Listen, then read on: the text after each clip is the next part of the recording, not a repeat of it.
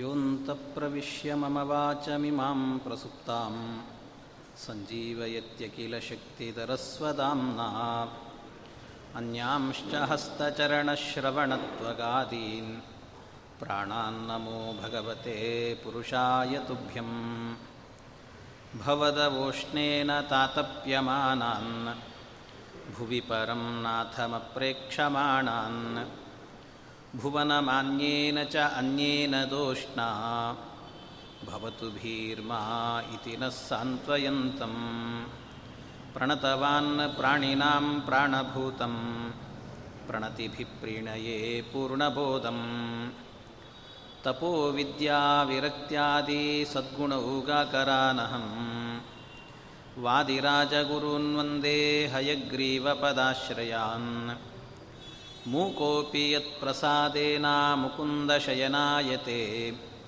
ರಾಜರಾಜಾಯತೆ ರಿಕ್ತೋ ರಾಘವೇಂದ್ರಂ ತಮಾಶ್ರಯೇ. ಅನವದ್ಯಾತ್ಮಚಾರಿತ್ರಂ ವಾದಿಕದ್ಯೋತಭಾಸ್ಕರಂ. ವಿದ್ಯಾಮಾನ್ಯಗುರುಂ ವಂದೇ ವಿದ್ಯಾವಿದ್ಯೋತಭಾಸ್ವರಂ. ಶ್ರೀವಿಶ್ವೇಶತೀರ್ಥಗುರುಭ್ಯೋ ನಮಃ.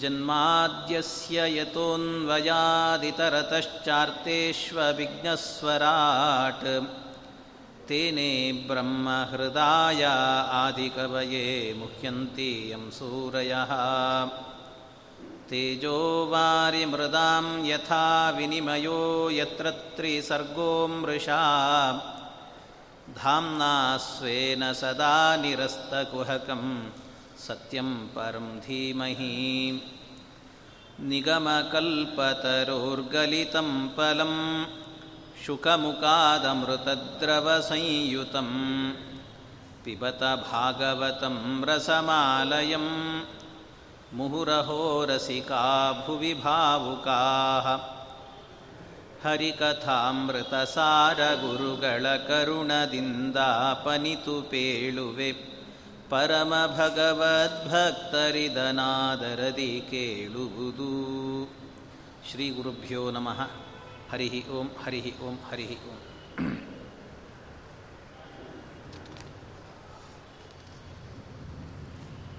ಆರಂಭದಲ್ಲಿ ಈ ನಾಲ್ಕು ದಿನದ ಜ್ಞಾನಯಜ್ಞವನ್ನು ವಿಘ್ನೇಶ್ವರ ಅಂತರ್ಯಾಮಿ ಮುಖ್ಯ ಪ್ರಾಣಾಂತರ್ಗತ ಲಕ್ಷ್ಮೀ ನರಸಿಂಹದೇವರು ನಿರ್ವಿಘ್ನವಾಗಿ ನಡೆಸಿಕೊಡಲಿ ಅಂತ ಆ ದೇವರಲ್ಲಿ ಪ್ರಾರ್ಥನೆಯನ್ನು ಮಾಡ್ತಾ, ಮುಂದೆ ನನ್ನ ಭಾಗಕ್ಕೆ ಬಂದಿರುವಂತಹದ್ದು ಒಂಬತ್ತನೇ ಸ್ಕಂದ. ಒಂಬತ್ತನೇ ಸ್ಕಂದ ಅಂದರೆ ಭಾಗವತದಲ್ಲಿ ನಾನು ಹೆಚ್ಚು ಭಾಗವತದ ಮಹತ್ವ ಅದನ್ನೆಲ್ಲ ತಾವು ಕೇಳಿರ್ತೀರಿ ಆದ್ದರಿಂದ ನೇರ ವಿಷಯಕ್ಕೆ ಪ್ರವೇಶ ಮಾಡುತ್ತೇನೆ. ಒಂಬತ್ತನೇ ಸ್ಕಂದದಲ್ಲಿ ಸಂಪೂರ್ಣವಾಗಿ ಹರಿಭಕ್ತರ, ಹರಿಭಕ್ತರಾಗಿರುವಂತಹ ಅನೇಕ ರಾಜರುಗಳ ಕಥೆ ಅದರಲ್ಲಿ ನಿರೂಪಿತವಾಗಿದೆ. ಮೊದಲಿಗೆ ಹಿಂದೆ ಆಗುವಾಗ ಸುಮಾರು ಆರನೇ ಸ್ಕಂದದಿಂದಲೂ ಕೂಡ ಆರಂಭ ಮಾಡಿ ಒಂದೊಂದು ಮನ್ವಂತರಗಳ ಕಥೆಯನ್ನು ಹೇಳ್ತಾ ಬಂದಿದ್ದಾರೆ. ಒಂದೊಂದು ಮನ್ವಂತರದಲ್ಲಿ ಏನೇನು ಪ್ರಸಂಗಗಳು ನಡೆದಿದ್ದಾವೆ ಅಂತ. ಹಾಗೆ ಹಿಂದಿನ ಮನ್ವಂತರದಲ್ಲಿ, ಆರನೇ ಮನ್ವಂತರದಲ್ಲಿ ಏನೆಲ್ಲ ನಡೆಯಿತು? ಅದರಲ್ಲಿ ನಡೆದಂತಹ ಸಮುದ್ರ ಮಥನ ಬಲಿಚಕ್ರವರ್ತಿಯನ್ನು ನಿಗ್ರಹ ಮಾಡುವಂತಹದ್ದು, ಈ ಎಲ್ಲ ಪ್ರಸಂಗವನ್ನು ನಿರೂಪಣೆ ಮಾಡಿದ್ದಾರೆ.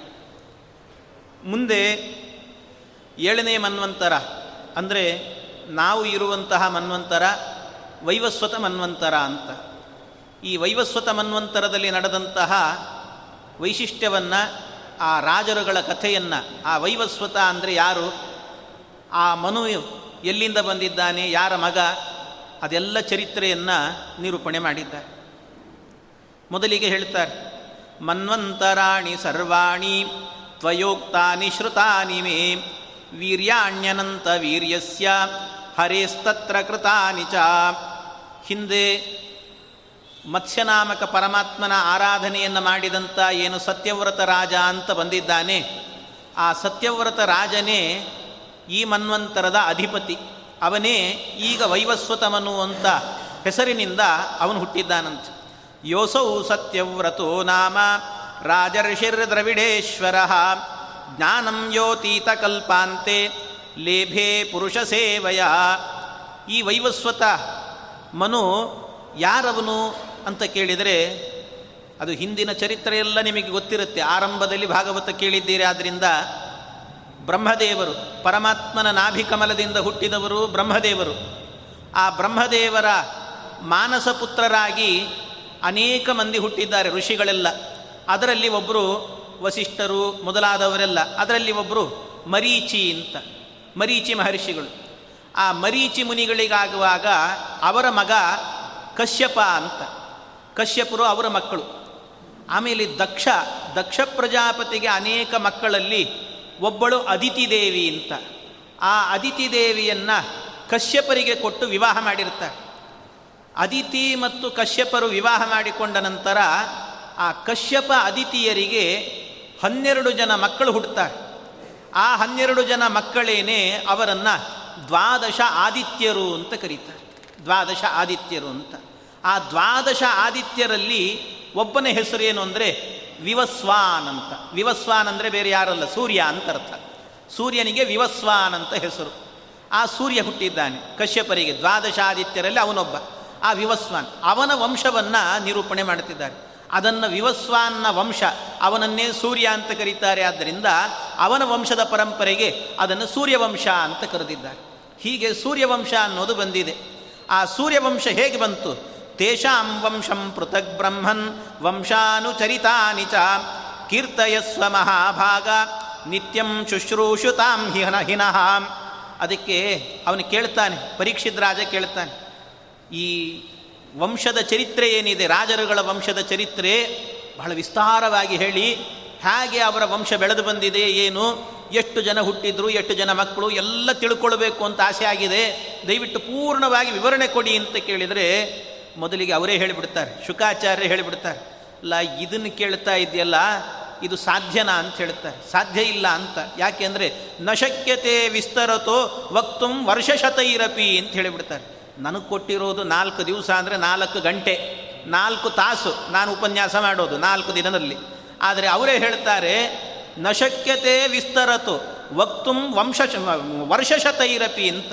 ಒಂದು ನೂರು ವರ್ಷ ಆಯುಷ್ಯ ನನಗೆ ಕೊಟ್ಟರೂ ಕೂಡ ಈ ಹಿಡೀ ಸೂರ್ಯವಂಶ, ಚಂದ್ರವಂಶದ ಕತೆ ಹೇಳಿ ಮುಗಿಸ್ಲಿಕ್ಕೆ ಆಗೋದಿಲ್ಲ ನನಗೆ. ಅಷ್ಟು ದೊಡ್ಡ ವಂಶ ಅದು ಅಂತ ಹೇಳ್ತಾರೆ ಆದರೂ ಅದರಲ್ಲಿ ಕೆಲವೊಬ್ಬರನ್ನು ಮಾತ್ರ ಯಾರಿಂದ ನಮ್ಮಲ್ಲಿ ಹರಿಭಕ್ತಿ ಎನ್ನುವಂಥದ್ದು ಬೆಳೆಯುತ್ತೆ, ಯಾರಿಂದ ನಾವು ಒಳ್ಳೆ ಸದ್ಗುಣವಂತರಾಗ್ತೇವೆ, ನಮ್ಮ ಜೀವನದಲ್ಲಿ ಅಳವಡಿಸಿಕೊಳ್ಳಿಕ್ಕೆ ಬೇಕಾದಂಥ ಗುಣಗಳು ಅಂತ ಯಾರಲ್ಲಿ ಇದೆ, ಯಾರು ಆ ರೀತಿ ಜೀವನವನ್ನು ಮಾಡಿದ್ದಾರೆ, ಅಂಥವರ ಚರಿತ್ರೆಯನ್ನು ಮಾತ್ರ ಆಯ್ದುಕೊಂಡು ಹೇಳುತ್ತೇನೆ ಅಂತ ಕೆಲವೊಂದನ್ನು ಮಾತ್ರ ಹೇಳುತ್ತೇನೆ ಅಂತಾರೆ ಶುಕಾಚಾರ್ಯ ಪೂರ್ಣವಾಗಿ ನನಗೂ ವರ್ಷಶತೈರಪಿ ನೂರು ವರ್ಷ ಆಯುಷ್ಯ ಬಂದರೂ ಕೂಡ ಆಗೋದಿಲ್ಲ ಇದು ಅಂತ. ಹಾಗಾಗಿ ಕೆಲವೊಂದನ್ನು ಹೇಳುತ್ತೇನೆ ಅಂತ ಕೆಲವು ಚರಿತ್ರೆಗಳನ್ನು ಹೇಳಲಿಕ್ಕೆ ಆರಂಭ ಮಾಡಿದ್ದ. ಅದರಲ್ಲಿ ಮೊದಲಿಗೆ ಏನು ವಿವಸ್ವಾನ್ ಇದ್ದಾನೆ? ಆ ವಿವಸ್ವಾನ್ ಅಂದರೆ ಸೂರ್ಯ. ಆ ಸೂರ್ಯನಿಗಾಗಬೇಕಾದರೆ ಎಂಟು ಜನ ಮಕ್ಕಳಂತೆ ಸೂರ್ಯನಿಗೆ. ಸೂರ್ಯನಿಗೆ ಇಬ್ಬರು ಹೆಂಡಂದಿರು ಒಬ್ಬಳ ಹೆಸರು ಸಮ್ನಾದೇವಿ ಅಂತ ಇನ್ನೊಬ್ಬಳ ಹೆಸರು ಛಾಯಾದೇವಿ ಅಂತ. ಆ ಸಮ್ನಾ ಮತ್ತು ಛಾಯಾ, ಸಮ್ನಾದೇವಿಯಲ್ಲಿ ಮೊದಲು ಮೂರು ಜನ ಮಕ್ಕಳು ಹುಡ್ತಾರೆ. ಮೊದಲು ಮೂರು ಜನ ಮಕ್ಕಳು ಏನು ಹುಟ್ಟುತ್ತಾರೆ ಅದರಲ್ಲಿ ಮೊದಲನೇ ಅವನ ಹೆಸರು ಏನು ಅಂದರೆ, ಅವನ ಹೆಸರೇ ವೈವಸ್ವತ ಅಂತ ಕರೀತಾರೆ. ಅವನಿಗೆ ಇನ್ನೊಂದು ಹೆಸರು ಏನು ಅಂದರೆ ಶ್ರಾದ್ದದೇವ ಅಂತ ಅವನ ಹೆಸರು. ಶ್ರಾದ್ದದೇವ, ವೈವಸ್ವತ, ಅವನೇ ಈ ಮನ್ವಂತರದ ಅಧಿಪತಿ ಆದ್ದರಿಂದ ವೈವಸ್ವತ ಮನು ಅಂತ ಕರೀತಾರೆ. ಇನ್ನಿಬ್ಬರು ಅವಳಿ ಜವಳಿ ಮಕ್ಕಳು ಹುಟ್ಟಿದ್ರಂತೆ. ಯಮ ಮತ್ತು ಯಮುನಾ ಅಂತ. ಯಮ ನರಕಾಧಿಪತಿಯಾದ. ಯಮುನಾ ಎನ್ನುವವಳು ನದಿಯಾಗಿ ಹರಿದ್ಲಂತೆ ಅವಳು. ಇದು ಸಮ್ನಾದೇವಿಯಲ್ಲಿ ಹುಟ್ಟಿದಂಥ ಮೂರು ಜನ ಮಕ್ಕಳು. ಆಮೇಲೆ ಮತ್ತೊಬ್ಬಳಿರ್ತಾಳೆ ಛಾಯಾದೇವಿ ಅಂತ. ಆ ಛಾಯಾದೇವಿಯಲ್ಲಿ ಮೂರು ಜನ ಮಕ್ಕಳು ಹುಡ್ತಾರೆ ಯಾರವರು ಅಂದರೆ ಸಾವರ್ಣಿ ಅಂತ ಒಬ್ಬ. ಸಾವರ್ಣಿ. ಆಮೇಲೆ ಶನೈಶ್ಚರ. ಸಾವರ್ಣಿ, ಶನೈಶ್ಚರ ಅಂತ. ಶನೈಶ್ಚರ ಅಂದರೆ ಗೊತ್ತೇ ಇದೆ, ಎಲ್ರಿಗೂ ಕೂಡ, ಅವನ ಪರಿಚಯ ಎಲ್ರಿಗೂ ಇರ್ತದೆ. ಇನ್ನು ಸಾವರ್ಣಿ ಅಂತ ಹೇಳಿದರೆ, ಅವನು ಯಾರು ಅಂದರೆ, ಈಗ ಹೇಗೆ ಮನ್ವಂತರದ ಅಧಿಪತಿ ವೈವಸ್ವತ ಆಗಿದ್ದಾನೆ, ಮುಂದಿನ ಮನ್ವಂತರ ಸಾವರ್ಣಿ ಮನ್ವಂತರ ಅಂತ ಕರೀತಾರೆ. ಆ ಮನ್ವಂತರಕ್ಕಾಗಬೇಕಾದ್ರೆ ಇವನೇ ಅಧಿಪತಿ ಆಗಿರ್ತಾನಂತೆ. ಈ ಸಾವರ್ಣಿನೇ ಇರ್ತಾನೆ. ಹಾಗಾಗಿ ಅವನು ಅದರ ಅಧಿಪತಿ ಅಂತ ಅವನು ಹುಟ್ಟಿದ್ದಾನೆ. ಆಮೇಲೆ ಇನ್ನೊಬ್ಬ ಮಗಳು ಹುಟ್ಟಿದ್ಲು, ಅವಳ ಹೆಸರು ತಪತಿ ಅಂತ. ತಪತಿ ಅಂದರೆ ಅವಳು ಒಂದು ನದಿಯಾಗಿ ಹರಿದಿದ್ದಾಳಂತೆ. ಅವಳು ನದಿನೇ. ಆಮೇಲೆ ಏನೋ ಇದೆಲ್ಲ ಹರಿವಂಶದಲ್ಲಿ ಬಂದಿದೆ ಕಥೆ ವಿಶೇಷವಾಗಿ. ಈ ಸಮನಾದೇವಿ ಅವಳು ತಂದೆ ಮನೆಗೆ ಹೋಗ್ತೇನೆ ಅಂತ, ತವ್ರ ಮನೆಗೆ ಹೋಗ್ತೀನಿ ಅಂತ ಹೋದ್ಲು, ತಂದೆ ಮನೆಯಲ್ಲಿ ಸೇರಿಸ್ಕೊಳ್ಳೋದಿಲ್ಲ, ಎಲ್ಲೋ ಕುದುರೆ ಆಗಿ ಓಡಾಡ್ಕೊಂಡಿದ್ಲಂತೆ. ಕುದುರೆ ಆಗಿ ಓಡಾಡ್ತಾ ಇದ್ದಾಗ ಇವನಿಗೆ ಸೂರ್ಯನಿಗೆ ಗೊತ್ತಾಯಿತು. ನನ್ನ ಹೆಂಡತಿ ಎಲ್ಲೋ ಏನೋ ಕುದುರೆ ಓಡಾಡ್ತಾ ಇದ್ದಾಳೆ, ಹೋಗಿ ಅವಳನ್ನ ಮನೆಗೆ ಕರ್ಕೊಂಡು ಬರಬೇಕು ಅಂತ ಅವಳನ್ನು ಸಮಾಧಾನ ಮಾಡಲಿಕ್ಕೆ ಅಂತ ಸೂರ್ಯನೂ ಕೂಡ ಏನು ಮಾಡಿದ? ಕುದುರೆ ವೇಷನೆ ಹಾಕ್ಕೊಂಡು ಹೋದನಂತೆ. ಕುದುರೆ ವೇಷದಿಂದಲೇ ಹೋದಾಗ, ಅವಳನ್ನು ರಮಿಸಿದಾಗ, ಅವಳ ಜೊತೆಗೆ ಇದ್ದಾಗ, ಆಗ ಮತ್ತೆ ಇಬ್ಬರು ಮಕ್ಕಳು ಹುಟ್ಟಿದ್ರಂತೆ, ಅವಳಿ ಜವಳಿ ಮಕ್ಕಳು. ಅವ್ರ ಹೆಸರೇನು ಅಂದರೆ, ಅವರನ್ನೇ ಅಶ್ವಿನಿ ಕುಮಾರರು ನಾಸತ್ಯ ದಸ್ರಾ ಅಂತ ಕರೀತಾರೆ. ಹೀಗೆ ನಾಸತ್ಯ ದಸ್ರರಾಗುವಾಗ ಅವರಿಂದ ಹುಟ್ಟಿದ್ರು ಹೀಗೆ ಒಟ್ಟು ಎಂಟು ಜನ ಮಕ್ಕಳು ಹುಟ್ಟಿದ್ದಾರಂತೆ. ಆ ಸಂನಾದೇವಿಯಲ್ಲಿ ಐದು ಜನ ಮಕ್ಕಳು. ಕುದುರೆಯಾಗಿರುವಾಗ ಇಬ್ಬರು ಆಮೇಲೆ ಮೊದಲು ಸಂಸಾರ ಮಾಡಿದಾಗ ಮೂರು ಮಂದಿ ಅಂತ ಐದು ಮಂದಿ. ಇನ್ನು ಛಾಯಾದೇವಿಯಲ್ಲಿ ಮೂರು ಮಂದಿ. ಒಟ್ಟು ಎಂಟು ಮಂದಿ ಮಕ್ಕಳು ಹುಟ್ಟಿದ್ದಾರಂತೆ. ಅದರಲ್ಲಿ ಮೊದಲನೆಯವನೇನಿದ್ದಾನೆ? ತಥೋ ಮನುಶ್ರಾದ್ದ ದೇವ. ಸಂನಾಯಾಮಾಸ ಭಾರತ. ಅವನು ಶ್ರಾದ್ದ ದೇವ ಅಂತ ಕರೆದಿದ್ದಾರೆ ಮೊದಲನೇ ಮಗ. ಅವನನ್ನು ಶ್ರಾದ್ದ ದೇವ ಅಂತ. ಶ್ರಾದ್ದ ದೇವ ಅಂತ ಯಾಕವನಿಗೆ ಆ ಹೆಸರು ಅಂದರೆ ಶ್ರಾದ್ದದ ಅಧಿಪತಿ ಅಂತೆ ಅವನು. ಶ್ರಾದ್ದ ಏನು? ನಾವೆಲ್ಲ ಶ್ರಾದ್ದ ಕರ್ಮಗಳನ್ನು ಮಾಡ್ತೇವಲ್ಲ ಆ ಶ್ರಾದ್ದ ಕರ್ಮಕ್ಕೆ ಅಧಿಪತಿ ಅವನು. ಎಲ್ಲ ಶ್ರಾದ್ದ ಕರ್ಮದಲ್ಲಾಗುವಾಗ ಪಿತೃದೇವತೆಗಳ ಸ್ಥಾನದಲ್ಲಿ ಪಿತೃಗಳನ್ನು ವಿಶ್ವೇ ದೇವತೆಗಳ ಸ್ಥಾನದಲ್ಲಿ ವಿಶ್ವೇ ದೇವತೆಗಳನ್ನು ಕೂಡಿಸಿ ನಾವೇನೆಲ್ಲ ಆರಾಧನೆ ಮಾಡ್ತೇವೆ ಅದನ್ನೆಲ್ಲವನ್ನು ಕೂಡ ಅಚ್ಚುಕಟ್ಟಾಗಿ ನಡೆಯುವಂತೆ ನೋಡಿಕೊಳ್ಳುವವನು ಅವನಂತೆ. ಅದರ ಶ್ರಾದ್ದದ ಸಂರಕ್ಷಕ ಅಂತ. ಅದನ್ನು ನೋಡಿಕೊಳ್ತಾನಂತೆ. ಅವತ್ತು ವಿಶೇಷ ಏನು ಅಂದರೆ, ಅವನೇನೆ ಬಂದು ವಿಶೇಷವಾಗಿ ಬ್ರಾಹ್ಮಣ ಮುಖದಿಂದ ಭೋಜನವೂ ಮಾಡ್ತಾನಂತೆ. ಪಿತೃದೇವತೆಗಳು ಮಾಡ್ತಾರೆ, ಅವನೂ ಮಾಡ್ತಾನೆ. ಅದರಿಂದ ತೃಪ್ತನಾಗ್ತಾನಂತವನು. ಅದಕ್ಕೋಸ್ಕರ ಬ್ರಾಹ್ಮಣ ಭೋಜನ ಅನ್ನುವಂಥದ್ದು ಶ್ರಾದ್ದದ ದಿವಸ ಬಹಳ ಮಹತ್ವವನ್ನು ಪಡೆದುಕೊಂಡಿದೆ ಅಂತ ಇದು ಬೇರೆ ಪುರಾಣಾಂತರದಲ್ಲಿದೆ ಕಥೆ. ಆ ಶ್ರಾದ್ದದ ದಿವಸದ ಬ್ರಾಹ್ಮಣ ಭೋಜನಕ್ಕೆ ಎಷ್ಟು ಮಹತ್ವ ಇದೆ ಅನ್ನೋದಕ್ಕೆ ಒಂದು ಸಣ್ಣ ಪ್ರಸಂಗವನ್ನು ಹೇಳುತ್ತೇನೆ. ಏನು ಅಂದರೆ, ಒಬ್ಬ ಬ್ರಾಹ್ಮಣ ಶ್ರಾದ್ದ ಮಾಡಿದ್ದನಂತೆ. ಆವತ್ತು ಅವನಿಗೆ ಯಾರಾದರೂ ಬ್ರಾಹ್ಮಣರಿಗೆ ಊಟಕ್ಕೆ ಹಾಕಿಯೇನೆ ಒಂದು, ಒಂದಷ್ಟೇನೋ ದಕ್ಷಿಣೆ ಕೊಟ್ಟು ಆಮೇಲೆ ತಾನು ಊಟ ಮಾಡಬೇಕು ಅಂತ. ಅದಕ್ಕೆ ಕಾಯ್ತಾ ಇದ್ದ ಯಾವ ಬ್ರಾಹ್ಮಣರೂ ಸಿಗಲಿಲ್ಲ ಅವನಿಗೆ, ಯಾರೂ ಸಿಗಲಿಲ್ಲ. ಸಿಗದೇ ಇದ್ದಾಗ ಬಹಳ ಹೊತ್ತು ಕಾದ, ಯಾರೋ ಒಬ್ಬ ಬ್ರಾಹ್ಮಣರು ಬಂದರು. ಕೊನೆಗೆ ಅವ್ರನ್ನೇ ಹಿಡಿದಂತೆ ಹಿಡಿದು ಕೇಳಿದಂತೆ ಇವತ್ತು ನಮ್ಮ ಮನೆಯಲ್ಲಿ ಪಿತೃಕಾರ್ಯ ನಡೆದಿದೆ, ನಮ್ಮ ಮನೆಗೆ ಬರಬೇಕು, ಶ್ರಾದ್ದದ ಊಟ ಮಾಡಿಕೊಂಡು ಹೋಗಬೇಕು ಅಂದಾಗ ಆ ಬ್ರಾಹ್ಮಣರು ಕೂಡ ಪಾಪ ಆಯಿತು ಅಂತ ಬಂದ್ರಂತೆ. ಊಟಕ್ಕೆ ಅಂತ ಬಂದರು. ಊಟಕ್ಕೆ ಬಂದ ಕೂಡಲೇ ಮನೆ ಕರ್ಕೊಂಡು ಹೋದರು, ಊಟಕ್ಕೆ ಬಡಿಸಿದ್ರಂತೆ. ಊಟಕ್ಕೆ ಹಾಕಿದರೆ ಊಟ ಮಾಡಲಿಕ್ಕೆ ಕೂತಂಥ ಬ್ರಾಹ್ಮಣ ಊಟ ಹೇಗೆ ಮಾಡಿದ ಅಂದರೆ ಗಾಬರಿ ಆಗಬೇಕು, ಆ ಥರ ಮಾಡಿದ್ನಂತೆ ಊಟವನ್ನು. ಮೊದಲು ಹುಳಿ ಅನ್ನ ಹಾಕಿದ. ಹುಳಿ ಅನ್ನ ಬಿಟ್ಟು ಮತ್ತೆ ಮುಂದಕ್ಕೆ ಹೋಗಲೇ ಇಲ್ಲಂತ ಅವನು ಎಷ್ಟು ಬಾರಿ ಬಡಿಸಿದರೂ ಕೂಡ ಹುಳಿಯನ್ನ ಹುಳಿಯನ್ನ ಹುಳಿಯನ್ನ ಅದರಲ್ಲೇ ತಿಂತಾ ಇದ್ದಾನೆ. ಮುಂದಕ್ಕೆ ಹೋಗಲಿಲ್ಲ. ಅವನೇನು ಮಾಡಿದ ಬಡಿಸ್ತಾ ಇದ್ದಂಥ ಶ್ರಾದ್ದ ಕರ್ತರು ತಾನೇ ಬಂದನಂತೆ. ಎಲ್ಲಿ ಅನ್ನ ಖಾಲಿ ಆಗ್ತದೋ ಅಂತ ಅವನಿಗೆ ಗಾಬರಿ ಆಗ್ಲಿಕ್ಕೆ ಶುರುವಾಯಿತು. ಕೊನೆಗೇನು ಮಾಡಿದ? ಅವನು ಅನ್ನದ ಪಾತ್ರೆ ಹಿಡ್ಕೊಂಡು ಬರುವಾಗ ಹುಳಿಗನ್ನ ಅಂತ ಕೇಳಲೇ ಇಲ್ಲ. ಸಾರಿಗೆ ಅನ್ನ ಬೇಕಾ ಅಂತ ಕೇಳಿದ್ನಂತ ಅವನು. ಕೇಳುವಾಗಲೇ ಹಾಕಿ ಕೇಳಿದ್ನಂತ. ಕೇಳಿದರೆ ಅದಕ್ಕೆ ಆ ಬ್ರಾಹ್ಮಣ ಹೇಳಿದ, ಇಷ್ಟು ಬೇಗ ಯಾಕೆ ಸಾರು ತರ್ತಿದ್ದಿ? ಇನ್ನೊಂದು ನಾಲ್ಕು ಸರ್ತಿ ಹುಳಿ ಹಾಕು, ಚೆನ್ನಾಗಿದೆ ಅನ್ನಂತವನು ಅಂದು ಕೂಡಲೇ ಗಾಬರಿ ಆಯ್ತು ಅವನಿಗೆ, ಏನು ಈ ಥರ ಊಟ ಮಾಡ್ತಿದ್ದಾನೆ ಅಂತ. ಅವನಿಗೆ ಸಿಡಿ ಸಿಡಿ ಮಾಡಲಿಕ್ಕೆ ಶುರು ಮಾಡಿದ. ಬ್ರಾಹ್ಮಣ ಇಷ್ಟು ಊಟ ಮಾಡ್ತಿದ್ದಾನಲ್ಲ ಅಂತ ಸಿಟ್ಟು ಮಾಡಲಿಕ್ಕೆ ಶುರು ಮಾಡಿದ. ಕೊನೆಗೆ ಮನೆಯಲ್ಲಿದ್ದಂಥ, ಪಾತ್ರೆಯಲ್ಲಿದ್ದಂಥ ಅನ್ನ ಎಲ್ಲ ಖಾಲಿ ಆಗಲಿಕ್ಕೆ ಶುರುವಾಯಿತು. ಒಳಗಿಂದ ಅನ್ನ ತರುವಾಗ ಬೇಕು ಅಂತಲೇ ಆ ಪಾತ್ರೆಯನ್ನು ಕೆರಿಲಿಕ್ಕೆ ಶುರು ಮಾಡಿದ್ನಂತೆ. ಕೆರೆದು ಕೆರೆದು ಶಬ್ದ ಮಾಡಿದ. ಅಂದರೆ ಅರ್ಥ ಆಗಲಿ ಬ್ರಾಹ್ಮಣನಿಗೆ. ಊಟಕ್ಕೆ ಕೂತ ಬ್ರಾಹ್ಮಣರಿಗೆ ಅನ್ನ ಎಲ್ಲ ಖಾಲಿ ಆಗ್ತಿದೆ, ಎಲ್ಲ ನೀನೇ ತಿಂದಿದ್ದಿ ಅಂತ ಅರ್ಥ ಆಗಲಿ ಅಂತ ಕೆರಿಲಿಕ್ಕೆ ಶುರು ಮಾಡಿದ. ಆದರೂ ಬ್ರಾಹ್ಮಣ ಏನು ಅದಕ್ಕೇನು ಬಗ್ಲಿಲ್ಲ. ತಗೊಳ್ತಾ ಇದ್ದ, ಚೆನ್ನಾಗೇ ತಗೊಳ್ತಾ ಇದ್ದ. ಆದರೆ ಕೊನೆಗೇನಾಯಿತು? ಎಲ್ಲ ಪಾತ್ರೆ ಕೆರೆದು ಪಾತ್ರೆಯನ್ನೇ ಹಿಡ್ಕೊಂಡು ಬಂದು ಆ ಪಾತ್ರೆಯನ್ನೇ ಎಲೆಗೆ ಬಗ್ಗಿಸಿ ಹೇಳಿದ್ನಂತೆ, ತೃಪ್ತಾಸ್ಥ ಅಂತ ಕೇಳಿದ್ನಂತೆ. ಇಷ್ಟು ಊಟ ಮಾಡಿದೆಲ್ಲ ತೃಪ್ತಿ ಆಯ್ತಾ ನಿನಗೆ ಅಂತ ವ್ಯಂಗ್ಯವಾಗಿ ಕೇಳಿದ್ನಂತೆ. ಅದು ವ್ಯಂಗ್ಯವಾಗಿ ಕೇಳಲಿಕ್ಕೆ ಪುರುಸೊತ್ತಿಲ್ಲ, ಆ ಕೂಡಲೇ ಬ್ರಾಹ್ಮಣ ನ ಅಂದುಬಿಟ್ನಂತೆ. ನನಗೆ ತೃಪ್ತಿ ಆಗಲಿಲ್ಲ ಅಂತ ನ ಅಂದುಬಿಟ್ಟ.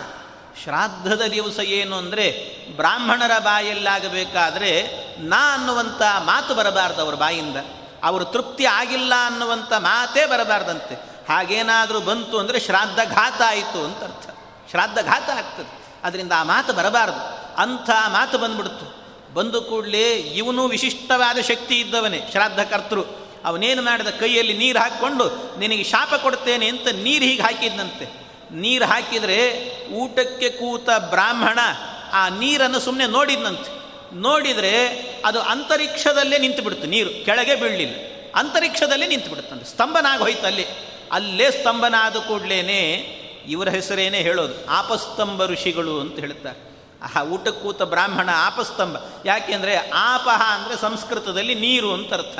ಅದನ್ನು ಅಂತರಿಕ್ಷದಲ್ಲಿ ಸ್ತಂಭನ ಮಾಡಿದವರಾದ್ದರಿಂದ ಅವರಿಗೆ ಆಪಸ್ತಂಭ ಋಷಿಗಳು ಅಂತ ಹೆಸರು ಬಂದಿದೆ.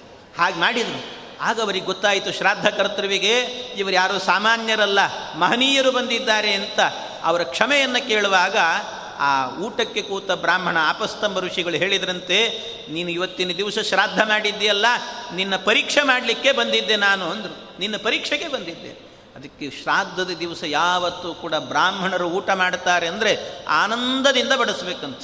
ಅದು ಏನೋ ಸ್ವಲ್ಪ ಉಳಿದು ಹೋಗ್ತದೆ ಮಾಡುತ್ತದೆ ಅಂತ ಸ್ವಲ್ಪ ಕಮ್ಮಿ ಮಾಡಿಸ್ಬಿಡಬಾರದು. ಒಂದು ತುತ್ತು ಜಾಸ್ತಿ ಆದರೂ ಪರವಾಗಿಲ್ಲ ಬೇಕಾದರೆ. ಆದರೆ ಬ್ರಾಹ್ಮಣರು ಚೆನ್ನಾಗಿ ತಿನ್ನಬೇಕು ಅಂತ ಮಾಡಿಸ್ಬೇಕಂತ ಅವತ್ತಿನ ದಿವಸ.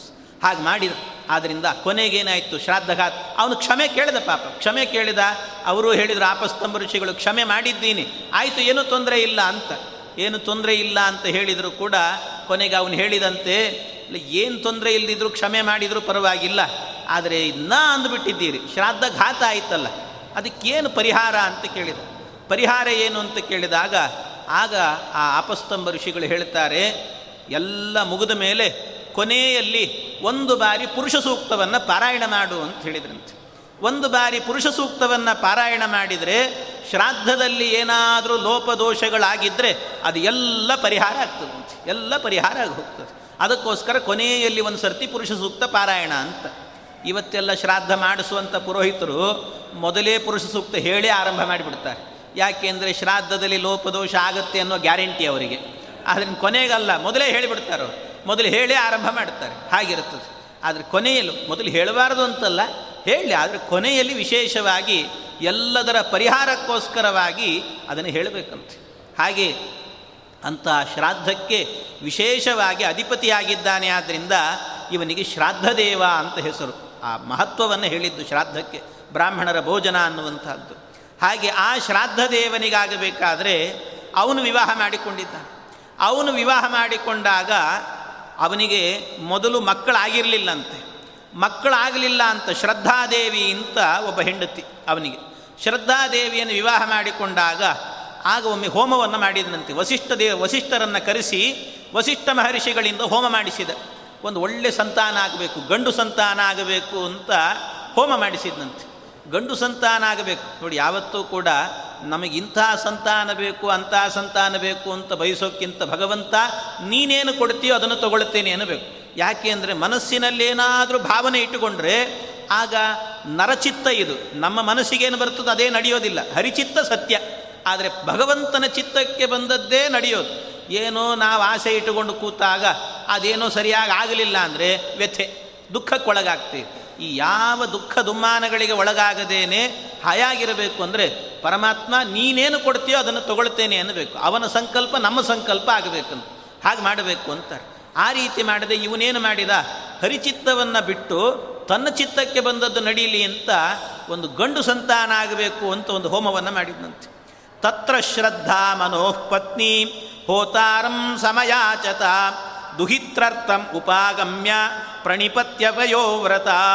ಅದಕ್ಕೆ ಅವನು ಹೋಮ ಮಾಡಿಸ್, ಪುರೋಹಿತರೆಲ್ಲ ಸೇರಿ ಹೋಮ ಮಾಡ್ತಾ ಇದ್ರು. ಎಲ್ಲ ಹೋಮವನ್ನು ಮಾಡುವಾಗ ಆ ಹೋಮದಲ್ಲಾಗಬೇಕಾದ್ರೆ ಕೆಲವು ಮಂತ್ರಗಳಿದೆ. ಹೋತರಿ ಯಜ ಹವ ಹೋತೃ ವೌಷಟ್ ಈ ಎಲ್ಲ ಮಂತ್ರಗಳು. ವೌಷಟ್ ಅಂತ ಬರುತ್ತೆ ಅದರಲ್ಲಿ. ಓ ಯಜ, ಓ ಯಜಾಮಹೆ ಈ ಎಲ್ಲ ಮಂತ್ರಗಳಿದ್ದಾವೆ. ಆ ಮಂತ್ರಗಳಲ್ಲಿ ವೌಷಟ್ ಅನ್ನುವಂಥ ಮಂತ್ರವನ್ನು ಹೇಳಿ ಆಹುತಿಯನ್ನು ಕೊಡುವಾಗ ಆ ವಷಟ್ಕಾರದ ಉಚ್ಚಾರಣೆಯಿಂದಾಗಿ ಏಕಾಗ್ರ ಚಿತ್ತದಿಂದ ಹೋಮವನ್ನು ಮಾಡಿದರು ಅಂತ ಆದರೆ ಅದರಿಂದ ಬಯಸಿದಂಥ ಮಕ್ಕಳು ಸಂತಾನ ಆಗತ್ತೆ ಅಂತ ಇದೆ.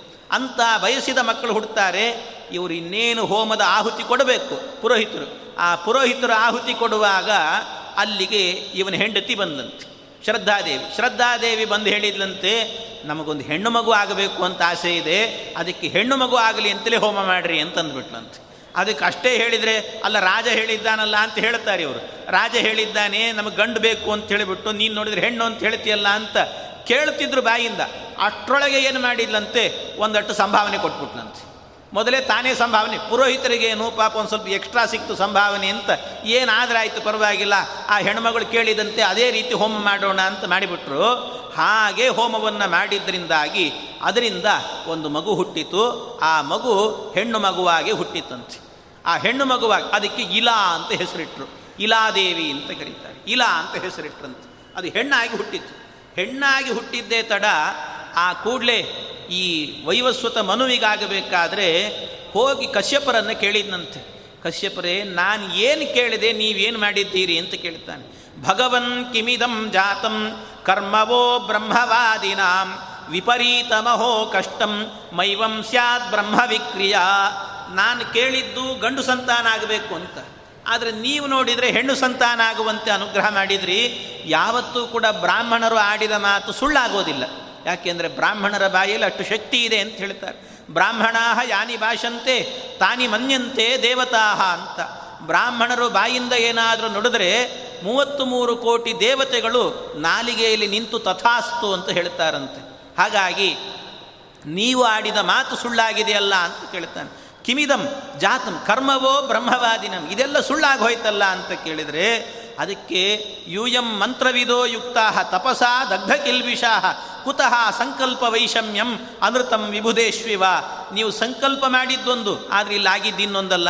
ಯಾಕೆ ಹೀಗಾಯಿತು ಅಂತ ಹೋಗಿ ಆ ವಸಿಷ್ಠರನ್ನು ಕೇಳಿದರೆ, ವಸಿಷ್ಠರು ಹೇಳಿದ್ರಂತೆ, ಸ್ವಲ್ಪ ಯೋಚನೆ ಮಾಡ್ತೀನಿ ಅಂತ ದಿವ್ಯ ದೃಷ್ಟಿಯಿಂದ ಯೋಚನೆ ಮಾಡಿದಾಗ ಅವರಿಗೆ ಗೊತ್ತಾಯಿತು. ಹೋಮದಲ್ಲಿ ಆಗಬೇಕಾದ್ರೆ ಏನು ಹೋತೃಗಳಿದ್ರು, ಆ ಹೋತೃಗಳೆಲ್ಲ ಆಹುತಿ ಆಗಬೇಕು, ಹಾಕಬೇಕಾದ್ರೆ ನಿನ್ನ ಹೆಂಡತಿ ಬಂದು ಹೀಗೆ ಹೆಣ್ಣಾಗಲಿ ಅಂತ ಅವಳು ಕೇಳಿದ್ಲು, ಅದಕ್ಕೆ ಅದೇ ರೀತಿ ಆಹುತಿ ಹಾಕಿದ್ದಾರೆ, ಹೆಣ್ಣಾಗಿದೆ ಅಂತ ಹೇಳಿದ್ರು. ಹೆಣ್ಣಾಗಿದೆ ಎಂದು ಕೂಡಲೇ ಏ ತತ್ ಸಂಕಲ್ಪ ವೈಷಮ್ಯಂ ಹೋತುಸ್ತೇ ವ್ಯಭಿಚಾರತಃ. ಹೋತೃಗಳು ಮಾಡಿರುವಂಥದ್ದು ಇದೆಲ್ಲವೂ ಕೂಡ ಅಂತ ಗೊತ್ತಾಗಿ ಕೊನೆಗೆ ಮತ್ತೆ ರಾಜ ಕೇಳ್ತಾನೆ ಸ್ವಾಮಿ ಏನೇ ಆಗಲಿ, ನನಗಂತೂ ಈ ಹೆಣ್ಣಲ್ಲ, ನನಗೆ ಗಂಡೇ ಬೇಕು ಅಂತ ಹಠ ನೀವು ಸಂಕಲ್ಪ ಮಾಡಿದ್ದು ಗಂಡು ಅಂತ, ಈ ಗಂಡು ಮಗುನೇ ಬೇಕು ಅಂತ ಕೇಳಿ. ಏನು ಹೆಣ್ಣು ಮಗು ಹುಟ್ಟಿದೆ ಆಗಲೇ ಹುಟ್ಟಿ ಆದದ್ದನ್ನು ಇನ್ನೇನು ಗಂಡು ಮಾಡೋದು? ಆದರೂ ಗಂಡೇ ಬೇಕು ಅಂತ ಹಠ ಹಿಡಿದ. ಕೊನೆಗೆ ವಸಿಷ್ಠರೇನು ಮಾಡಿದ್ರಂತೆ? ಆಯಿತು, ನಿನ್ನ ಅಭಿಪ್ರಾಯದಂತೆ ಹುಟ್ಟಿದಂಥ ಮಗು ಏನಿದೆ, ಆ ಮಗುವನ್ನೇ ಗಂಡು ಮಾಡ್ತೇನೆ ಅಂದ್ರಂತೆ. ಹುಟ್ಟಿದ ಹೆಣ್ಣು ಮಗುವನ್ನೇ ಗಂಡು ಮಾಡ್ತೇನೆ ಅಂತ. ಆಗ ಹುಟ್ಟಿದ ಗಂಡು ಮಗುವನ್ನೇ ಹೆಣ್ಣು, ಅದನ್ನು, ಹೆಣ್ಣು ಮಗುವನ್ನು ಗಂಡು ಮಾಡ್ತೇನೆ ಅಂತ ಮತ್ತೆ ಪುನಃ ಭಗವಂತನ ಧ್ಯಾನವನ್ನು ಮಾಡಿ ತಸ್ಮೈ ಕಾಮವರಂ ತುಷ್ಟೋ ಭಗವಾನ್ ಹರಿರೀಶ್ವರ ದದಾವಿ ಲಾಭವತ್ತೇನ ಸುದ್ಯುಮ್ನ ಪುರುಷ ಋಷಭ. ಆಗ ಪರಮಾತ್ಮನ ಧ್ಯಾನವನ್ನು ಮಾಡಿದಾಗ ಭಗವಂತನ ಅನುಗ್ರಹದಿಂದಾಗಿ ಮತ್ತೆ ಹುಟ್ಟಿದ ಹೆಣ್ಣು ಮಗುವೇನೆ ವಸಿಷ್ಠರು ಭಗವಂತನ ಪ್ರಾರ್ಥನೆ ಮಾಡಿದ್ರಿಂದ ಗಂಡಾಯಿತಂತೆ. ಗಂಡಾದಾಗ ಆ ಗಂಡಿಗೇನೆ ಸುದ್ಯುಮ್ನ ಅಂತ ಹೆಸರಿಟ್ರಂತೆ. ಸುದ್ಯುಮ್ನ ಅಂತ ಆದ ಅವನು ಸುದ್ಯುಮ್ನ ಹೀಗಾಯಿತು. ಸಯೇಕದಾ ಮಹಾರಾಜ, ಅವನ ಚಿ ವಿಚಿತ್ರ, ಅವನ ಜೀವನವೇ ವಿಚಿತ್ರ ಆಗಿ ಹೋಯಿತು. ಹುಟ್ಟುವಾಗ ಹೆಣ್ಣಾಗಿ ಹುಟ್ಟಿದ. ಆಮೇಲೆ ಗಂಡಾದ ಬೇರೆ ಇನ್ನೂ ಅವ್ಯವಸ್ಥೆ ಏನು ಅಂತ ಹೇಳಿದರೆ, ದೊಡ್ಡವನಾದನಂತೆ. ದೊಡ್ಡವನೆಲ್ಲ ಆದ ನಂತರ ಎಲ್ಲ ಕಡೆಯಲ್ಲೂ ಕೂಡ ಗಂಡು ಅಂತಲೇ ಪರಿಚಯ ಆಗಿ ಹೋಗಿದೆ. ಎಲ್ಲ ಕಡೆ ಗಂಡು ಅಂತ ಪರಿಚಯ ಆದ ಮೇಲೆ ಒಮ್ಮೆ ಕುದುರೆ ಮೇಲೆ ಕೂತ್ಕೊಂಡು ಎಲ್ಲ ಮಾಡಿಕೊಂಡು ಸೈನ್ಯವನ್ನೆಲ್ಲ ಕಟ್ಟಿಕೊಂಡು ಒಮ್ಮೆ ಹೋಗಬೇಕು ಅಂತ ಕಾಡಿಗೆ ಹೋದನಂತೆ. ಕಾಡಿಗೆ ಹೋಗುವಾಗ ಒಂದು ಸುಕುಮಾರ ವನ ಅಂತಿತ್ತು. ಆ ಸುಕುಮಾರ ಅನ್ನುವಂಥ ವನಕ್ಕೆ ಹೋದನಂತೆ. ಆ ವನಕ್ಕೆ ಒಳಗೆ ಪ್ರವೇಶ ಮಾಡಲಿಕ್ಕೆ ಪುರುಸೊತ್ತಿಲ್ಲ. ಕಾಡಿನ ಒಳಗೆ ಅವನು ಹೋದಾಗ ಅವನು ಅವನ ಜೊತೆಗೆ ಬಂದಂಥ ಕುದುರೆಗಳು ಯಾರ್ಯಾರು ಗಂಡಿದ್ರೋ ಅವರೆಲ್ಲ ಹೆಣ್ಣಾಗಿಬಿಟ್ರಂತೆ ಮತ್ತೆ. ಆ ಕಾಡನ್ನು ಪ್ರವೇಶ ಮಾಡಿದ ಕೂಡಲೇ ಎಲ್ಲರೂ ಹೆಣ್ಣಾಗಿಬಿಟ್ರಂತೆ. ಏನಿದು ವಿಚಿತ್ರ? ಆ ಕಾಡು ಪ್ರವೇಶ ಮಾಡಿದ ಕೂಡಲೇ ಹೆಣ್ಣಾದ್ರಲ್ಲ ಯಾಕೆ ಅಂತ ಕೇಳಿದರೆ, ಅದಕ್ಕೆ ಏನು ನಡೆದಿದೆ ಅಲ್ಲಿ ಅಂತ ಕೇಳುವಾಗ ಅದರ ಕಥೆಯನ್ನು ಹೇಳ್ತಾರೆ ಮತ್ತೆ. ಏನು ನಡೆದಿದೆ ಅಂತ ಹೇಳಿದರೆ, ಅಲ್ಲಿ ಹಿಂದೆ ಮಹರುದ್ರದೇವರಾಗಬೇಕಾದರೆ ತಪಸ್ಸನ್ನು ಮಾಡ್ತಿದ್ರು. ಅಲ್ಲಿ ವಿಶೇಷವಾಗಿ ಅದು ರುದ್ರದೇವರ ವನ ಅಲ್ಲಿ ಯಾವಾಗಲೂ ಕೂಡ ಏಕಾಂತದಲ್ಲಿ ಉಮಾದೇವಿಯರ ಜೊತೆಗೆ ಪಾರ್ವತೀ ದೇವಿಯರ ಜೊತೆಗೆ ರುದ್ರದೇವರು ಸಂಚಾರ ಮಾಡುತ್ತಿದ್ದರು ಅವರು ಏಕಾಂತದಲ್ಲಿರುವಂಥ ಸ್ಥಳವಂತೆ. ಅಲ್ಲಿ ಯಾವಾಗಲೂ ಕೂಡ ಹಿಂದೆ ಅನೇಕ ಋಷಿಗಳೆಲ್ಲ ಓಡಾಡೋರಂತೆ. ಅವರು ಓಡಾಡುವಾಗ ಇದ್ದಕ್ಕಿದ್ದಾಗೆ ಒಮ್ಮೆ ಏನಾಯಿತು? ಪಾರ್ವತೀ ದೇವಿಯರ ಸೆರಗ ಜಾರಿತ್ತು. ಆ ಕೂಡಲೇ ಅವ್ರಿಗೆ ಸಂಕೋಚ ಆಯ್ತಂತೆ ಎಲ್ಲರೂ ಓಡಾಡ್ತಿದ್ರು. ನೋಡಿ ಸಂಕೋಚ ಆಯಿತು. ಏಕಾಂತದಲ್ಲಿರುವಾಗ. ಸಂಕೋಚ ಆದದ್ದಕ್ಕೆ ಅದಕ್ಕೇನು ಮಾಡಿದ್ರಂತೆ ರುದ್ರದೇವರು? ಆವತ್ತೇ ಶಾಪ ಕೊಟ್ಟಿದ್ರಂತೆ. ಇನ್ನು ಮುಂದೆ ಯಾರಾದರೂ ಈ ವನದಲ್ಲಿ ಓಡಾಡಿದರೆ ಅವರೆಲ್ಲರೂ ಕೂಡ ಗಂಡಸರು ಯಾರಾದರೂ ಓಡಾಡಿದರೆ ಅವರೆಲ್ಲ ಹೆಣ್ಣಾಗಲಿ ಅಂತ ಶಾಪ ಕೊಟ್ರಂತೆ. ಅದು ಶಾಪ ಕೊಡೋದು ಕೊಟ್ಟರು ಕೊಡುವಾಗ ಜೊತೆಗೆ ಇನ್ನೊಂದನ್ನು ಸೇರಿಸಿದ್ರೆ ನನ್ನನ್ನು ಬಿಟ್ಟು ಅಂದ್ರಂತೆ ಮತ್ತೆ. ನನ್ನನ್ನು ಬಿಟ್ಟು ಅಂತ ಸೇರಿಸ್ಕೊಂಡ್ರು. ಯಾಕೆ? ಅವರು ಹೆಣ್ಣಾಗಿಬಿಟ್ರೆ ಕಷ್ಟ ಆಮೇಲೆ. ಶಾಪ ಕೊಟ್ಟರು ನನ್ನನ್ನು ಬಿಟ್ಟು ಉಳಿದಂಥ ಯಾವ ಗಂಡಸರಾಗಬೇಕಾದ್ರೆ ಇಲ್ಲಿ ಓಡಾಡಿದರೆ ಅವರೆಲ್ಲರೂ ಕೂಡ ಹೆಣ್ಣಾಗಲಿ ಅಂತ ಶಾಪ ಕೊಟ್ಟರು ಆದ್ದರಿಂದ ಋಷಿಗಳೆಲ್ಲರೂ ಕೂಡ ಅಲ್ಲಿ ಓಡಾಡ್ತಾ ಇದ್ದವರು ಅದನ್ನು ಬಿಟ್ಟು ಅಲ್ಲಿಂದ ಹೋದ್ರಂತೆ, ಎಲ್ಲಿಗೆ? ಬದರಿಕಾಶ್ರಮಕ್ಕೆ ಹೋದ್ರಂತೆ. ಬದರಿಕಾಶ್ರಮಕ್ಕೆ ಹೋದವರು ಈ ಕಡೆಗೆ ಬರ್ತಾನೆ ಇರಲಿಲ್ಲ. ಅಲ್ಲಿಗಾಗುವಾಗ ಅಂಥ ವನ ಅದು, ಸುಕುಮಾರ ವನ ಅಂತ ಆ ವನಕ್ಕೆ ಇವನು ಬಂದ. ಇವನು ಬಂದಾಗ ಸುದ್ಯುಮ್ನ ಬಂದಿದ್ದಾನೆ, ಬಂದ, ಬಂದು ಕೂಡಲೇ ಹೆಣ್ಣಾದ ಮತ್ತೆ ಇಲೆ ಆಗಿಬಿಟ್ನಂತೆ. ಇಲ ಆಗಿಬಿಟ್ಟ ಹೀಗೆ ಇಲಾದ ಈ ರೀತಿ. ಆದ್ದರಿಂದ ಈ ಕಥೆಯಿಂದ ತಿಳಿಬೇಕಾದದ್ದೇನು ಅಂತ ಹೇಳಿದರೆ ಮುಖ್ಯವಾಗಿ ಹರಿಚಿತ್ತ ಸತ್ಯ ಅಂತ ತಿಳಿದು ನಾವು ಮನಸ್ಸಿಗೆ ಬಂದದ್ದನ್ನು ಮಾಡುತ್ತೇವೆ ಅಂದರೆ ಆಗುವಂಥದ್ದಲ್ಲ. ಭಗವಂತನ ಚಿತ್ತಕ್ಕೇನು ಬರುತ್ತದೋ ಅದೇ ಆಗು. ಕೊನೆಗೆ ಮತ್ತೆ ಏನು ಮಾಡಿದರು? ಅವನು ಹೆಣ್ಣಾದದ್ದನ್ನು ನೋಡಿ ಪುನಃ ಮತ್ತೆ ಕೇಳಿದ್ನಂತೆ ವೈವಸ್ವತವನ್ನು. ಇಲ್ಲ, ವಸಿಷ್ಠರೇ, ಏನಾದರೂ ಮಾಡಿ ನನಗೆ ರಕ್ಷಣೆ ಮಾಡಿ. ನನಗೆ ಗಂಡೇ ಬೇಕು ಅಂತ ಹಠ ಗಂಡೇ ಬೇಕು ಅಂತ ಹಠ ಹಿಡಿದ್ರೆ ಕೊನೆಗೇನು ಮಾಡಿದರು, ಇವನನ್ನು ಪೂರ್ಣವಾಗಿ ಗಂಡು ಮಾಡೋದು ಕಷ್ಟ, ಆದರೂ ರುದ್ರದೇವರನ್ನ ಕೇಳ್ತೇನೆ ಅಂದ್ರಂತೆ. ರುದ್ರದೇವರನ್ನ ಕೇಳಿದರು. ರುದ್ರದೇವರು ಪುನಃ ಅವರು ಪ್ರೀತರಾಗಿ ವರವನ್ನು ಕೊಟ್ಟರಂತೆ ಏನು ವರ ಕೊಟ್ಟರು ಅಂದರೆ, ಇವನು ಒಂದು ತಿಂಗಳು ಗಂಡಾಗಿರ್ತಾನೆ, ಒಂದು ತಿಂಗಳು ಹೆಣ್ಣಾಗಿರ್ತಾನೆ ಅಂದ್ರಂತೆ. ಎಡಬಿಡಂಗಿತನ ಅವನದ್ದು. ಹೀಗಾಗಿ ಹೋಯ್ತು ಒಂದು ತಿಂಗಳು ಗಂಡು, ಒಂದು ತಿಂಗಳು ಹೆಣ್ಣು ಅಂತ. ಇವನೇ ಮುಂದೆ ಆಗಬೇಕಾದ್ರೆ ಮುಂದೆ ಚಂದ್ರ. ಚಂದ್ರನ ಮಗ ಬುಧ. ಆ ಬುಧನ ಮಗ ಪುರೂರವ. ಪುರೂರವನಿಗೆ ಹೆಣ್ಣಾಗಿರುವಾಗ ವಿವಾಹ ಮಾಡಿಕೊಳ್ಳುತ್ತಾನೆ. ಗಂಡಾಗಿ ದೇಶ ಆಳುತ್ತಾನೆ. ಅದು ಬೇರೆ ಕಥೆ ಇದೆ ಮತ್ತೆ. ಹೆಣ್ಣಾಗಿರುವಾಗ ಅವನು ವಿವಾಹ ಮಾಡಿಕೊಂಡ ಇಲೆಯಾಗಿದ್ದಾಗ ಅವನನ್ನು ವಿವಾಹ ಮಾಡಿಕೊಳ್ತಾರೆ ಪುರೂರವನ್. ಅವನ್ನ ವಿವಾಹ ಮಾಡಿಕೊಂಡಾಗ ಆಗ ಅವರಿಬ್ಬರಿಗೂ ಕೂಡ ಒಬ್ಬ ಮಗ ಹುಟ್ಟುತ್ತಾನೆ ಅವನ ಹೆಸರು ಇಲೆಯ ಮಗ ಆದ್ದರಿಂದ ಅವನಿಗೆ ಐಲ ಅಂತ ಹೆಸರು. ಅದು ದಶಮಸ್ಕಂದದಲ್ಲಿ ಬರುತ್ತದೆ. ಅದು ನನ್ನ ವಿಚಾರ ಅಲ್ಲ. ಐಲಗೀತೆ ಅಂತ ಅಂತಲ್ಲೊಂದು ಬರುತ್ತೆ. ಅವನೇ ಐಲ ಹೇಳುವಂಥ ಗೀತೆ ಅದು, ಅವನು ಪರದಾಡುವಂತಹದ್ದು. ಹೀಗೆ ಅವನ ಚರಿತ್ರೆ ಬಂದಿದೆ. ಈ ಚರಿತ್ರೆಯಿಂದ ಅರ್ಥ ಮಾಡಿಕೊಳ್ಳಬೇಕಾಗಿದ್ದು ಹರಿಚಿತ್ತ ಸತ್ಯ. ನಾವಂದುಕೊಂಡದ್ದು ನಡೆಯೋದಿಲ್ಲ ಅನ್ನೋದನ್ನು ತಿಳ್ಕೋಬೇಕಂತ. ಇದು ಇಷ್ಟು ಇವನ ಇವನ ಚರಿತ್ರೆ ಆದರೆ ಆಮೇಲೆ ಮತ್ತೆ ಮಕ್ಕಳಾಗಲಿಲ್ಲ ಅಂತ ವಿಶೇಷ ಭಗವಂತನ ಆರಾಧನೆ ಮಾಡಿ, ಒಬ್ಬ ಮಗ ಹುಟ್ಟಿದ, ಇಂಥ ಎಡಬಿಡಂಗಿ ಆಗೋದ. ಅದಕ್ಕೇನು ಮಾಡಿದಂತೆ ಕೊನೆಗೆ ಅವನು ಪೂರ್ಣವಾಗಿ ಗಂಡೆ ಆಗ್ತಾನೆ. ಆ ರೀತಿ ಅದನ್ನೆಲ್ಲ ಕತೆ ಹೇಳಿದ್ದಾರೆ ಬೇರೆ ಕಡೆ. ಅಂತೂ ಇವನಿಗೆ ಸರಿಯಾದ ಮಕ್ಕಳು ಹುಟ್ಟಬೇಕು ಅಂತ ಪುನಃ ಭಗವಂತನ ಆರಾಧನೆ ಮಾಡಿ ಮತ್ತೆ ಮಕ್ಕಳನ್ನು ಪಡೆದಂತೆ ಈ ವೈವಸ್ವತಮನು ಅವನಿಗೆ ಮಕ್ಕಳು ಹುಟ್ಟಿದ್ರಂತೆ. ಎಷ್ಟು? ಇಕ್ಷ್ವಾ ಇಕ್ಷ್ವಾಕುರು ನೃಗಶರಿಯಾತಿ ದಿಷ್ಟದೃಷ್ಟಕರೂಷಕಾನ್ ನರಿಷ್ಯಂತಂ ವೃಷದ್ರಂಚ ನಾಭಾಗಂಚ ನಭಂ ವಿಭುಂ. ಇಕ್ಷ್ವಾಕು ನೃಗ ಶರಿಯಾತಿ ದಿಷ್ಟ, ದೃಷ್ಟ, ಕರುಷ, ನರಿಷ್ಯಂತ, ವೃಷದ್ರ, ನಾಭಾಗ, ನಭ. ಇಷ್ಟು ಜನ ಮಕ್ಕಳು ಹುಟ್ಟಿದ್ರಂತೆ ಇವನಿಗೆ. ಇಷ್ಟು ಜನ ಮಕ್ಕಳು ಹುಟ್ಟಿದ್ದಾರೆ. ಇಷ್ಟೂ ಮಕ್ಕಳ ಚರಿತ್ರೆಯನ್ನೇ ಮುಂದೆ ಹೇಳೋದೇನಿದೆ? ಇದನ್ನೇ ಸೂರ್ಯವಂಶದ ಚರಿತ್ರೆ ಅಂತ ಕರೀತಾರೆ. ಇವರೇ ಸೂರ್ಯವಂಶದಲ್ಲಿ ಬಂದವರು. ಆ ಸೂರ್ಯವಂಶದ ಚರಿತ್ರೆಯನ್ನು ಹೇಳ್ತೇನೆ ಅಂತ ಮುಂದೆ ಹೇಳ್ತಾ ಇದ್ದಾರೆ ಚರಿತ್ರೆಯನ್ನು. ಆ ಸೂರ್ಯವಂಶದಲ್ಲಿ ಏನು ನಡೆಯಿತು ಅಂತ. ಸೂರ್ಯವಂಶದಲ್ಲಿ ಮೊದಲಿಗೆ ಹೇಳಿರುವಂಥ ಚರಿತ್ರೆ ಆಗಬೇಕಾದರೆ ಯಾರ ಚರಿತ್ರೆ ಹೇಳಿದ್ದಾರೆ ಅಂದರೆ ಮೊದಲಿಗೆ ವೃಷದ್ರನ ಚರಿತ್ರೆ ಹೇಳ್ತಾರೆ. ವೃಷದ್ರನ ಚರಿತ್ರೆ ಬಹಳ ರೋಚಕವಾದಂಥ ಚರಿತ್ರೆ ಅವನದ್ದು, ಆ ವೃಷದ್ರನದ್ದು. ಯಾಕೆ ಅಂದರೆ ಅವನ ಬಗ್ಗೆ ಹೇಳ್ತಾರೆ, ವೃಷದ್ರಸ್ತು ಮನೋಃ ಪುತ್ರ ಗೋಪಾಲೋ ಗುರುಣಾಕೃತ ಪಾಲಯ ಮಾಸಗಾಯತ್ತೋ ರಾತ್ರ್ಯಾಂ ವೀರಾಸನೌ ವ್ರತಃ. ಎಷ್ಟು ಅದ್ಭುತವಾಗಿದೆ ಅವನ ಚರಿತ್ರೆ ಅಂದರೆ ವೃಷದ್ರ ಅವನನ್ನೇನು ಮಾಡಿದ್ದಂತೆ ಬೇರೆ ಬೇರೆ ಮಕ್ಕಳನ್ನು ಬೇರೆ ಬೇರೆ ರೀತಿಯಲ್ಲಿ ನೋಡಿಕೊಂಡಿದ್ದ. ವೃಷಧ್ರನನ್ನು ಮಾತ್ರ ಏನು ಮಾಡಿದ್ದಂತೆ ವೈವಸ್ವತಮನು, ನೀನು ಹೋಗಿ ವಿಶೇಷವಾಗಿ ವಸಿಷ್ಠರ ಬಳಿಯಲ್ಲಿ ಅಧ್ಯಯನ ಮಾಡು ಅಂತ ಕಳಿಸಿದ್ದಂತೆ ವಸಿಷ್ಠ ಮಹರ್ಷಿಗಳ ಮನೆಗೆ ಹೋಗು, ಅವರ ಆಶ್ರಮದಲ್ಲಿದ್ದುಕೊಂಡು ಓದಬೇಕು ನೀನು ಅಂತ ಹೇಳಿದ್ದ. ಅಲ್ಲೇ ಅಧ್ಯಯನ ಮಾಡಬೇಕು ಅಂತ ಹೇಳಿದರೆ, ಆಯಿತು ಅಂತ ವೃಷಧ್ರ ಹೋದ. ಆದರೆ ಆ ಕಾಲ ಹೇಗಿತ್ತು ಅಂದರೆ, ಯಾರಾದರೂ ಹೋಗಿ, ಈಗೆಲ್ಲ ಹಾಗಿಲ್ಲ. ಆ ಆ ಕಾಲದಲ್ಲಿ ಯಾರಾದರೂ ವಿದ್ಯಾರ್ಥಿಗಳು ಹೋಗಿ ಪಾಠ ಮಾಡಬೇಕು ಅಂತ ಕೇಳಿದರೆ ಡೈರೆಕ್ಟ್ ಪಾಠ ಮಾಡ್ತಾ ಇರಲಿಲ್ಲ.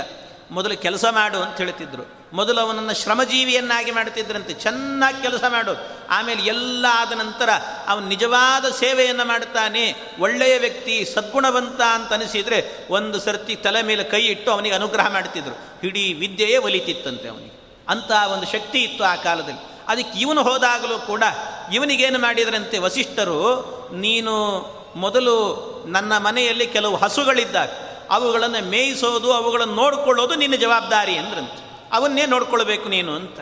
ಸರಿ ಅಂತ ಅವನೇನು ಮಾಡಿದ, ಹಸುಗಳನ್ನು ನಿತ್ಯ ನೋಡ್ಕೊಳ್ತಿದ್ದಂತೆ. ಹಸುಗಳನ್ನು ಕಾಯೋದು ಅಂತ.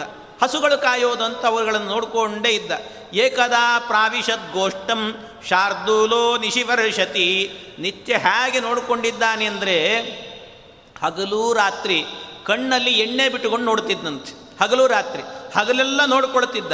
ರಾತ್ರಿ ಕಾಲದಲ್ಲಿ ಯಾರಾದರೂ ಬಂದು ಈ ಹಸುಗಳನ್ನು ಏನು ಮಾಡ್ತಾರೋ ಅಂತ ಅವನು ರಾತ್ರಿಯೆಲ್ಲ ಎಚ್ಚೆತ್ತುಕೊಂಡು ಅವನನ್ನು ನೋಡ್ಕೊಳ್ತಾ ಇದ್ದಂತೆ ಹಸುಗಳನ್ನು. ಒಂದಕ್ಕೂ ಹಾನಿ ಆಗಬಾರದು ಅನ್ನುವಂತೆ ನೋಡ್ಕೊಳ್ತಿದ್ದ. ಆದರೆ ಒಂದು ದಿವಸ ಅಮಾವಾಸ್ಯ ದಿವಸ ರಾತ್ರಿ ಏನಾಯಿತಂತೆ? ಒಂದು ಹುಲಿ ಬಂತಂತೆ. ಈ ಹಸುಗಳಿರುವಂಥ ಏನು ಕೋಷ್ಟ, ಆ ಕೊಟ್ಟಿಗೆ ಇತ್ತು, ಅಲ್ಲಿಗೆ ಹುಲಿನೇ ಬಂತು. ಏಕದಾ ಪ್ರಾವಿಶದ್ಗೋಷ್ಠಂ ಶಾರ್ದೂಲೋ ನಿಶಿವರ್ಷತಿ ಶಯಾನ ಗಾವ ಉತ್ತಾಯ ಬೀತಾಸ್ತಾ ಬಬ್ರಮುರ್ ವ್ರಜೆ ಆ ಹುಲಿ ಬಂದದ್ದೇ ತಡ ಹಸುಗಳೆಲ್ಲವೂ ಕೂಡ ಆ ಕಡೆ ಈ ಕಡೆ ಚಲ್ಲಾಪಿಲ್ಲಿಯಾಗಿ ಓಡಾಡಲಿಕ್ಕೆ ಶುರು ಮಾಡಿದ್ವಂತೆ, ಗಾಬರಿ ಆಗ್ಲಿಕ್ಕೆ ಶುರುವಾಯಿತು ಎಲ್ಲಿ ಬಂದು ಹುಲಿರಾಯಿ ನಮ್ಮನ್ನು ತಿಂತಾನೋ ಅಂತ ಗಾಬರಿಯಾಗಿ ಎಲ್ಲ ಆ ಕಡೆ ಈ ಕಡೆ ಓಡಾಡ್ತಿದ್ದಾರೆ. ಅವನು ನೋಡಿದ ವೃಷಧ್ರ ನೋಡಿದ ಕೂಡಲೇ, ನಾನು ನೋಡಿಕೊಳ್ತಾ ಇರುವಂಥ ಗುರುಗಳು ಜವಾಬ್ದಾರಿಯನ್ನು ಕೊಟ್ಟಿದ್ದಾರೆ. ಹಸುಗಳನ್ನು ತಿನ್ನಲಿಕ್ಕೆ ಬಂದಿದ್ದೀಯಾ ನೀನು ಅಂತ ಖಡ್ಗವನ್ನೇ ಎತ್ತಿದ್ದಂತೆ ಖಡ್ಗ ಎತ್ತಿ ಆ ಖಡ್ಗದಿಂದ ಹುಲಿಯನ್ನೇ ಕೊಂದು ಬಿಡಬೇಕು ಅಂತ ಖಡ್ಗಮಾದಾಯ ತರಸ ಪ್ರಲೀನೋಡು ಗಣೇನಿಶಿ. ಅವನು ಖಡ್ಗವನ್ನು ಹಿಡಿದು ಅವನನ್ನು ಕೊಂದೇ ಬಿಡಬೇಕು ಅಂತ ಎತ್ತಿ ಹೊಡೆದಂತೆ ಒಂದು ಸರ್ತಿ. ಅದು ಹೊಡೆದರೆ ಎಲ್ಲ ಆ ಕಡೆ ಈ ಕಡೆ ಓಡಾಡ್ತಾ ಇರುವಾಗ ಅದು ಹುಲಿಗೆ ಬೀಳಬೇಕಾದಂಥ ಖಡ್ಗ ಹೋಗಿ ಹಸುವಿಗೆ ಬಿತ್ತಂತೆ. ಒಂದು ಹಸು ಸತ್ತೇ ಹೋಯ್ತು. ಒಂದು ಹಸುವನ್ನೇ ಕೊಂದು, ಆಕಳನ್ನೇ ಕೊಂದುಬಿಟ್ಟನಂತೆ ಅವನು. ಕೊಂದುಬಿಟ್ಟ ಹಸುವನ್ನು ಕೊಂದ. ಆ ಹುಲಿಗೂ ಬಿತ್ತು, ಅದರ ಕಿವಿಯೇನೋ ಕತ್ತರಿಸ್ಕೊಂಡು ಹೋಯ್ತು ಅಷ್ಟೇ. ಅಷ್ಟು ಮಾತ್ರ ಆಯಿತು. ಆದರೆ ಹಸು ಮಾತ್ರ ಸತ್ತು ಹೋಯ್ತು. ಹಸು ಸತ್ತು ಕೂಡಲೇ ಆಮೇಲೆ ವಿಚಾರ ಎಲ್ರಿಗೂ ಗೊತ್ತಾಯಿತು. ಎಲ್ರಿಗೆ ಗೊತ್ತಾದ ತಕ್ಷಣ ತಂಶಶಾಪ ಕುಲಾಚಾರ್ಯ ಕೃತಾಗಮ ಸಮ ಕೃತಾಗಮ ಸಮಕಾಮತಃ ಅವನಿಗೆ ಬಂದು ಕೂಡಲೇನೆ ಗುರುಗಳು ವಸಿಷ್ಠ ಮಹರ್ಷಿಗಳು ಹೇಳಿದರು, ವೇದವನ್ನು, ವೇದಾಂತವನ್ನು ಓದಬೇಕು ಅಂತ ಬಂದಂಥವನು ನೀನು ಇಲ್ಲಿಗೆ ಬಂದು ಹಸುವನ್ನೇ ಕೊಂದಿದ್ದಿ ಅಂದರೆ ಇದು ನಿಯಮ. ಯಾರು ಹಸುವನ್ನು ಕೊಲ್ತಾನೆ, ಯಾರು ಗೋಹತ್ಯೆಯನ್ನು ಮಾಡಿರ್ತಾನೆ, ಅವನಿಗೆ ವೇದವಿದ್ಯೆಯನ್ನು ಉಪದೇಶ ಮಾಡಬಾರದು ಅಂತಿದೆ ಶಾಸ್ತ್ರದಲ್ಲಿ. ಹಾಗಾಗಿ ಇವನು ಗೋಹತ್ಯೆಯನ್ನು ಮಾಡಿದವನಾದ್ದರಿಂದ ಇವನಿಗೆ ವೇದವಿದ್ಯೆಯನ್ನು ಉಪದೇಶ ಮಾಡೋದಿಲ್ಲ. ನಕ್ಷತ್ರ ಬಂಧು ಶೂದ್ರಸ್ತ್ವಂ ಕರ್ಮಣ ಭವಿತಾಮುನ. ನೀನು ಈ ವೇದವನ್ನು ಓದಲಿಕ್ಕೆ ಅಧಿಕಾರವೇ ಇಲ್ಲ, ನಿನಗೆ ಹೋಗು ನೀನು ಅಂತ ಅವನಿಗೆ ಶಾಪವನ್ನು ಕೊಟ್ಟು ಕಳಿಸಿದ್ರಂತೆ. ಇಷ್ಟು ಮಾಡಿದರು. ಆದರೆ ಅವನು ಪಾಪ ಏನು ಮಾಡಬೇಕು? ನಿಜವಾಗಲೂ ಗೋವನ್ನು ರಕ್ಷಣೆ ಮಾಡಬೇಕು ಅಂತ ಹೋದದ್ದು. ಆದರೆ ಗೋ ರಕ್ಷಣೆ ಮಾಡಲಿಕ್ಕೆ ಅಂತ ಹೋಗಿ ಈ ರೀತಿ ಸಿಗಿಬಿದ್ದ ಅವನು. ಏನೋ ಆಗಿ ಅನರ್ಥ ಆಗೋಯ್ತು ಅವನಿಗೆ. ಹೀಗಾಯಿತು. ವಿಮುಕ್ತ ಸಂಘಶಾಂತಾತ್ಮ ಸಂಯತಾಕ್ಷೋಪರಿಗ್ರಹ. ಅದಕ್ಕೇನು ಮಾಡಿದ? ಕಾಡಲ್ಲೇ ಅಲ್ಲಿ ಇಲ್ಲಿ ಅಲ್ಲಿ ಇಲ್ಲಿ ಓಡಾಡಿಕೊಂಡಿದ್ದಂತೆ ಅಲ್ಲಿ ಇಲ್ಲಿ ಓಡಾಡಿಕೊಂಡಿದ್ದಾಗ ಆಗ ಒಂದು ಬಾರಿ ಏನಾಯ್ತಂತೆ? ಕಾಡಿನಲ್ಲಿ ಕಾಡ್ಗಿಚ್ಚು ಹತ್ಕೊಳತ್ತಂತೆ. ಕಾಡಿಗಿಚ್ಚು ಹತ್ಕೊಂಡ್ಬಿಡ್ತು. ಆ ಕಾಡಿಗಿಚ್ಚು ಹತ್ಕೊಂಡಾಗ ಒಮ್ಮೆ ಒಂದು ಒಂದಷ್ಟು ಹಸುವಿನ ಗುಂಪುಗಳಿದ್ದು. ಹಸು, ಹಸುವಿನ ಎಲ್ಲ ಹಸುಗಳು ಸೇರಿದ್ದಾವೆ, ಅಲ್ಲಿ ಕಾಡಿಗಿಚ್ಚು ಹತ್ಕೊಂಡಿದೆ ದೊಡ್ಡ ಬೆಂಕಿ ಹತ್ತಿದೆ. ಆ ಎಲ್ಲ ಬೆಂಕಿಯಲ್ಲಿ ಸಾಯ್ತಾವೆ ಹಸುಗಳು ಅನ್ನೋ ಕಾಲದಲ್ಲಿ ಇವನಲ್ಲಿ ಓಡಾಡ್ತಾ ಇದ್ದಂತೆ ಓಡಾಡಿಕೊಂಡಿರುವಾಗ ನೋಡಿದ ಈ ಹಸುಗಳ ರಕ್ಷಣೆಯನ್ನು ನಾನು ಮಾಡಬೇಕು ಅಂತ ಹೋದ ಎಲ್ಲ ಹಸುಗಳನ್ನು ಕೂಡ ಹೊರಗೆ ಹಾಕಿ ಕೊನೆಗೆ ಒಂದು ಹಸು ಉಳಿದಿತ್ತಂತೆ. ಆ ಹಸು ಎಲ್ಲಿ ಸಾಯ್ತದೋ ಅಂತ ಅದನ್ನು ಎತ್ತುಕೊಂಡು ಹೋಗಿ ಅದನ್ನು ಬೆಂಕಿಯಿಂದ ಆ ಕಡೆ ದಾಟಿಸಿ ಅವನು ಮಾತ್ರ ಹಸುಗಳ ಚರ್ಮ ಸ್ವಲ್ಪ ದಪ್ಪ ಇರುತ್ತದೆ. ಅಷ್ಟು ಬೇಗ ಏನಾಗೋದಿಲ್ಲ. ಆದರೆ ಇವನ ಚರ್ಮ ಮಾತ್ರ ತಡ್ಕೊಳ್ಳಿಲ್ಲಂತೆ. ತಡ್ಕೊಳ್ಳಿಲ್ಲ, ಕೊನೆಗೆ ಹಸುವನ್ನು ರಕ್ಷಣೆ ಮಾಡಿದ, ಆಕಳ ರಕ್ಷಣೆ ಮಾಡಿದ, ಆದರೆ ಇವನು ಪ್ರಾಣನೇ ಹೋಯ್ತಂತೆ ಇವನೇ ಸತ್ತು ಹೋದ.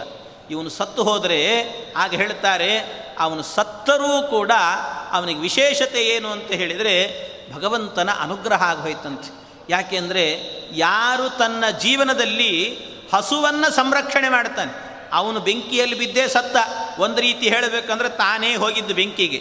ತಾನೇ ಬೆಂಕಿಗೆ ಹೋಗಿ ಸತ್ತ ಅಂದರೆ ಆತ್ಮಹತ್ಯೆ ಅಂತ ಅರ್ಥ. ಆದರೆ ಇದು ಪಾಪ ಅಲ್ಲ ಅಂತ ಹೇಳ್ತಾರೆ ಶಾಸ್ತ್ರದಲ್ಲಿ. ಪಾಪ ಅಲ್ಲ. ಒಂದು ಹಸುವನ್ನು ಗೋರಕ್ಷಣೆಯನ್ನು ಮಾಡಲಿಕ್ಕೆ ಅಂತ ಹೋಗಿ ಯಾರಾದರೂ ಪ್ರಾಣತ್ಯಾಗವನ್ನು ಮಾಡಿದರೆ ಅದು ಆತ್ಮಹತ್ಯಾ ದೋಷ ಆಗೋದಿಲ್ಲ.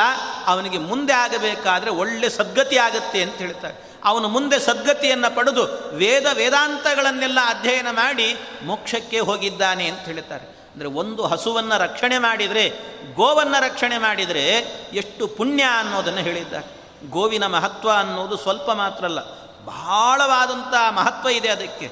ಎಷ್ಟು ಮಹತ್ವವನ್ನು ಹೇಳಿದ್ದಾರೆ ಅಂದರೆ, ಬೇರೊಂದು ಕಥೆಯಲ್ಲಿ ಹೇಳ್ತಾರೆ, ಗೋವುಗಳಿಗೆ ಹಿಂದೆ ಆಗಬೇಕಾದ್ರೆ ಮಾತು ಬರ್ತಿತ್ತಂತೆ. ಗೋವುಗಳಿಗೆ, ಹಸುಗಳಿಗೆ ಮಾತು ಬರ್ತಿತ್ತು.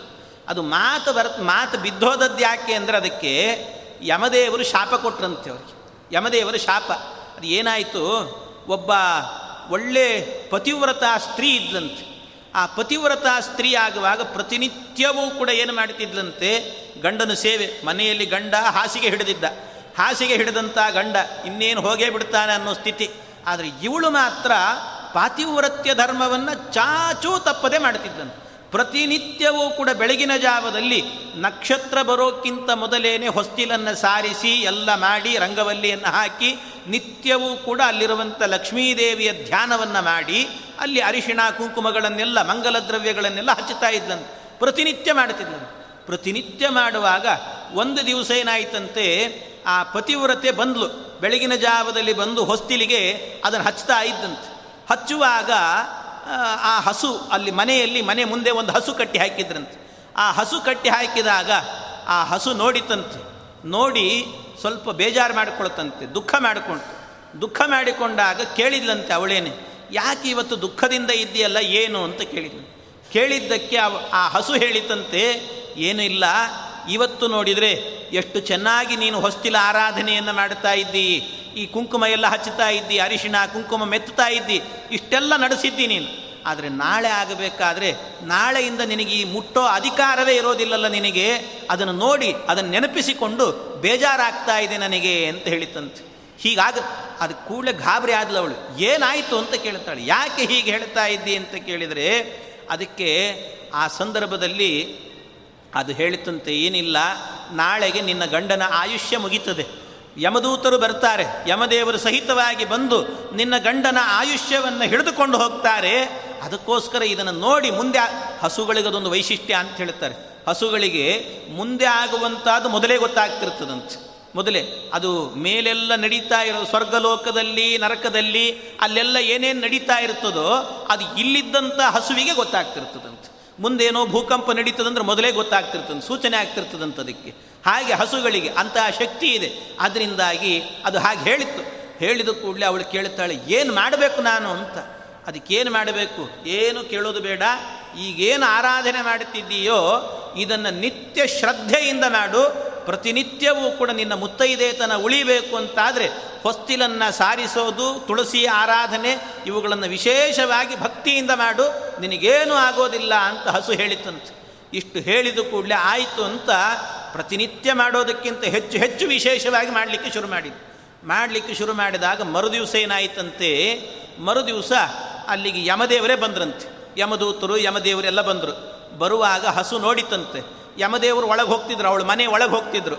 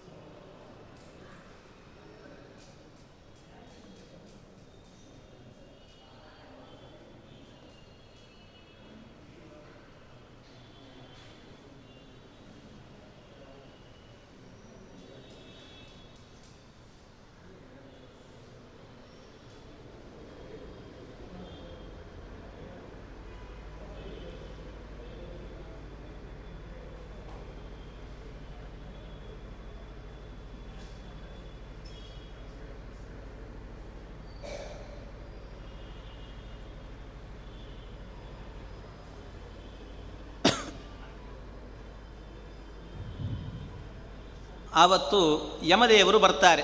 ಯಮದೇವರು ಬಂದು ಅವಳ ಮನೆ ಒಳಗೆ ಹೋಗಬೇಕು ಅಂತ ಆ ಗಂಡನ ಪ್ರಾಣವನ್ನು ಅವತ್ತು ಎಳ್ಕೊಂಡು ಹೋಗಬೇಕು. ಎಳ್ಕೊಂಡು ಹೋಗಲಿಕ್ಕೆ ಅಂತ ಒಳಗೆ ಹೋಗ್ತಿದ್ದಾರಂತೆ. ಒಳಗೆ ಹೋಗುವಾಗ ಹಸು ಹೊರಗೆ ನಿಂತಿತ್ತು. ನಿಂತ ಹಸು ಏನು ಮಾಡಿತಂತೆ? ಅವನನ್ನು ನೋಡಿ ನಗಲಿಕ್ಕೆ ಶುರು ಮಾಡಿತಂತೆ. ಯಮದೇವರನ್ನು ನೋಡಿ ನಗತಾ ಇತ್ತಂತೆ ಹಸು. ಅದು ನೋಡಿದರು, ಯಮದೇವರು ನೋಡಿದರು. ನೋಡಿ ಹಾಗೆ ಒಳಗೆ ಹೋದ್ರಂತೆ. ಹಾಗೆ ಒಳಗೆ ಹೋದರು ಆಮೇಲೆ ಹೋಗಿ ವಾಪಸ್ ಬಂದ್ರಂತೆ.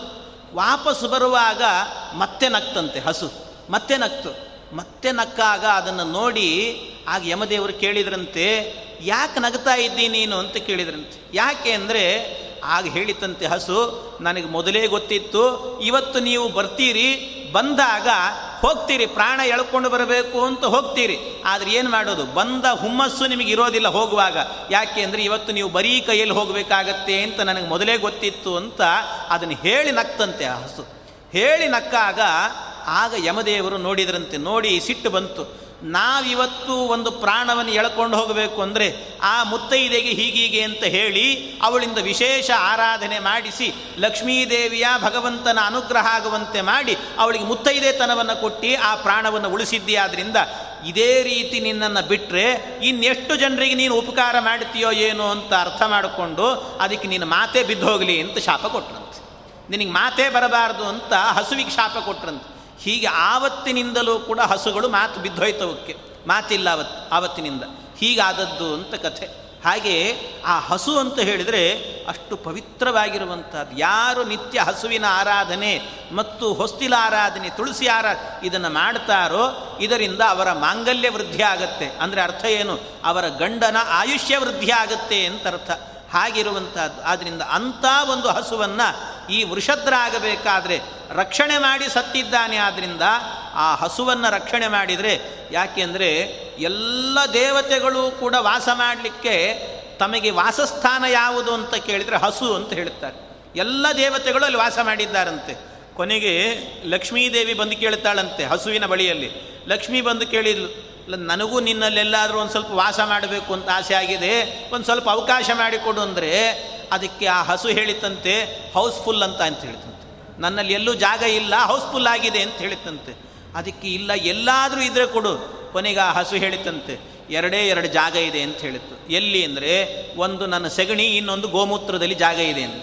ಸರಿ, ಪರವಾಗಿಲ್ಲ, ಅಲ್ಲೇ ವಾಸ ಮಾಡ್ತೀನಿ ಅಂತಂತೆ ಲಕ್ಷ್ಮೀದೇವಿ. ಅಂದರೆ ಲಕ್ಷ್ಮೀದೇವಿನೂ ನಾನು ಅಲ್ಲಿ ವಾಸ ಮಾಡುತ್ತೇನೆ ಅಂತ ಹೇಳಬೇಕಾದ್ರೆ ಅದರ ಗೋಮಯ ಗೋಮೂತ್ರಗಳು ಕೂಡ ಇಷ್ಟು ಪವಿತ್ರ ಅಂತ ಹೇಳಿದರೆ ಆ ಹಸು ಅನ್ನುವಂಥದ್ದು ಎಷ್ಟು ಪವಿತ್ರ ಅನ್ನೋದು ಅರ್ಥ ಮಾಡಿಕೊಳ್ಬೇಕು. ಆದ್ದರಿಂದ ಅಂಥ ವಿಶಿಷ್ಟವಾಗಿರುವಂಥ ಹಸುವನ್ನು ಈ ವೃಷದ್ರ ರಕ್ಷಣೆ ಮಾಡಿದ್ರಿಂದಾಗಿ ಅವನಿಗೆ ಸದ್ಗತಿ ಆಯಿತು ಅಂತ ಹೇಳಿದ್ದಾರೆ. ಇದು ಮತ್ತೊಬ್ಬ ಮಗನ ಚರಿತ್ರೆ ಅಂತ ಹೀಗೆ ಇನ್ನೊಬ್ಬನ ಚರಿತ್ರೆಯನ್ನು ಹೇಳಿದ್ದಾರೆ. ಇದಾದ ನಂತರ ಮುಂದೆ ಅವನ ವಂಶದಲ್ಲೇ ಹುಟ್ಟಿರುವಂತಹ ವೈವಸ್ವತ ಮನುವಿನ ಮತ್ತೊಬ್ಬ ಮಗ. ಯಾರು ಅಂದರೆ ಶರಿಯಾತಿ ಅಂತ ಹೆಸರು ಅವನಿಗೆ ಶರಿಯಾತಿ ಎನ್ನುವಂಥ ಮಗ ಇದ್ದಾನೆ. ಶರಿಯಾತಿರ್ಮಾನವೋ ರಾಜನ್ ಬ್ರಹ್ಮ ಬ್ರಹ್ಮಿಷ್ಟ ಸಂಬಭೂವ ಯೋವಾ ಅಂಗಿರಸಾಂ ಸತ್ರೆ ದ್ವಿತೀಯ ಮಹರಧ್ಯಗಾತ್ ಅವನು ವಿಶೇಷವಾಗಿ ಭಗವಂತನ ಆರಾಧನೆಯನ್ನು ಮಾಡಿದವನು ಅನೇಕ ಋಷಿಗಳಿಂದ ಸತ್ರಯಾಗಗಳನ್ನೆಲ್ಲ ಮಾಡಿಸಿದಂಥ ವಿಶಿಷ್ಟನಾದಂಥ ವ್ಯಕ್ತಿ. ಅವನು ಅವನಿಗೆ ವಿವಾಹ ಆಗಿತ್ತು. ಅವನಿಗೊಬ್ಬ ಮಗಳು ಹುಟ್ಟಿದ್ಲಂತೆ. ಅವಳ ಹೆಸರೇನು ಅಂದರೆ ಸುಕನ್ಯಾ ಅಂತ. ಆ ಸುಕನ್ಯಾಯನ್ನು ಹೆಸರೇ ಹೇಳುವಂತೆ ಒಳ್ಳೆ ಕನ್ಯೆ ಅಂತಲೇ ಅರ್ಥ. ಒಳ್ಳೆ ಕನ್ಯೆ ಅಂತ ಅವಳು. ಅವಳನ್ನು ಒಮ್ಮೆ ಸಖಿಯರ ಜೊತೆಗೆ ಆಟ ಆಡಬೇಕು ಅಂತ ಕಾಡಿಗೆ ಹೋಗಿದ್ಲಂತೆ. ಅವಳು ಕಾಡಿಗೆ ಹೋದಾಗ ದೂರದಲ್ಲಿ ಒಂದು ಹುತ್ತ ಕಾಣಿಸ್ತು. ಆ ಹುತ್ತ ಬಹಳ ವಿಶಿಷ್ಟವಾಗಿತ್ತು. ಬೇರೆ ಹುತ್ತಗಳಿಗಿಂತಲೂ ಕೂಡ ಈ ಹುತ್ತ ಬಹಳ ವಿಶೇಷವಾಗಿತ್ತಂತೆ. ನೋಡಲಿಕ್ಕೇನೋ ಅಟ್ರ್ಯಾಕ್ಟ್ ಆಗಿತ್ತು, ತುಂಬ ಆಕರ್ಷಣೆಯಾಗಿತ್ತು. ಏನಿದು ಅಂತ ಗೊಂದಲ ಆಯಿತು ಕಡೆಗೆ ಅವಳು ಹೋದ್ಲು, ಹತ್ರಕ್ಕೆ ಹೋದ್ಲು. ಹತ್ರಕ್ಕೆ ಹೋದರೆ ಎರಡೇ ಎರಡು ಹೋಲ್ ಇತ್ತಂತೆ ಅದಕ್ಕೆ, ತೂತಿತ್ತು. ಬೇರೆ ಹುತ್ತಗಳಿಗೆ ತುಂಬ ತೂತುಗಳಿರ್ತವೆ. ಆದರೆ ಈ ಹುತ್ತಕ್ಕೆ ಮಾತ್ರ ಎರಡೇ ಎರಡು ತೂತಿತ್ತು. ಆ ಎರಡು ತೂತುಗಳಿಂದಲೂ ಕೂಡ ಎಂಥ ತೇಜಸ್ಸು ಹೊರಗೆ ಬರ್ತಾ ಇದೆ ಅಂದರೆ ಬೆಳಕು ಅಂದರೆ ಬೆಳಕು. ಅಷ್ಟು ಬೆಳಕು ಬರ್ತಾ ಇದೆ ಅಂತೆ. ಅದು ಏನಿದೆ ಈ ಬೆಳಕು ಇಲ್ಲಿ ಬರಲಿಕ್ಕೆ ಅಂತ ಒಂದು ಕಡ್ಡಿ ಹಾಕೋಣ ಅಂತ ಹುಡುಕಿದ್ಲು. ಏನು ಸಿಗಲಿಲ್ಲ, ಒಂದು ಮುಳ್ಳೇ ಸಿಕ್ತಂತೆ. ಮುಳ್ಳು ಸಿಕ್ಕರೆ ಆ ಮುಳ್ಳನ್ನೇ ತೊಗೊಂಡು ಒಂದು ಸರ್ತಿ ಚುಚ್ಚಿದ್ಲಂತೆ. ಎರಡು ಕಡೆಗೆ ಚುಚ್ಚಿದ್ಲು. ಆ ಎರಡು ಕಡೆ ಚುಚ್ಚಲಿಕ್ಕೆ ಪುರುಸೊತ್ತಿಲ್ಲ ಜೋರು ರಕ್ತ ಹರಿಲಿಕ್ಕೆ ಶುರುವಾಯಿತಂತೆ ಅಲ್ಲಿಂದ. ಆ ಎರಡು ತೂತುಗಳಿಂದ ರಕ್ತ ಬರಲಿಕ್ಕೆ ಶುರುವಾಯಿತು. ಸಾದೈವ ಚೋದಿತ ಬಾಲ ಜ್ಯೋತಿಷಿ ಕಂಟಕೇನ ವೈ ಅವಿಧ್ಯನ್ ಮುಗ್ಧ ಭಾವೇನ ಸುಸ್ರಾವಾಸೃಕ್ತೋ ಬಹು ಶಕ್ರನ್ಮೂತ್ರ ನಿರೋಧೋಭೂತ್ ಸೈನಿಕಾನಾಂಚ ತತ್ಕ್ಷಣಾತ್. ಅಲ್ಲಿ ರಕ್ತ ಬರಲಿಕ್ಕೆ ಶುರುವಾಯಿತು, ಗಾಬರಿ ಆಯ್ತು ಅವಳಿಗೆ ಸುಕನ್ಯೆಗೆ.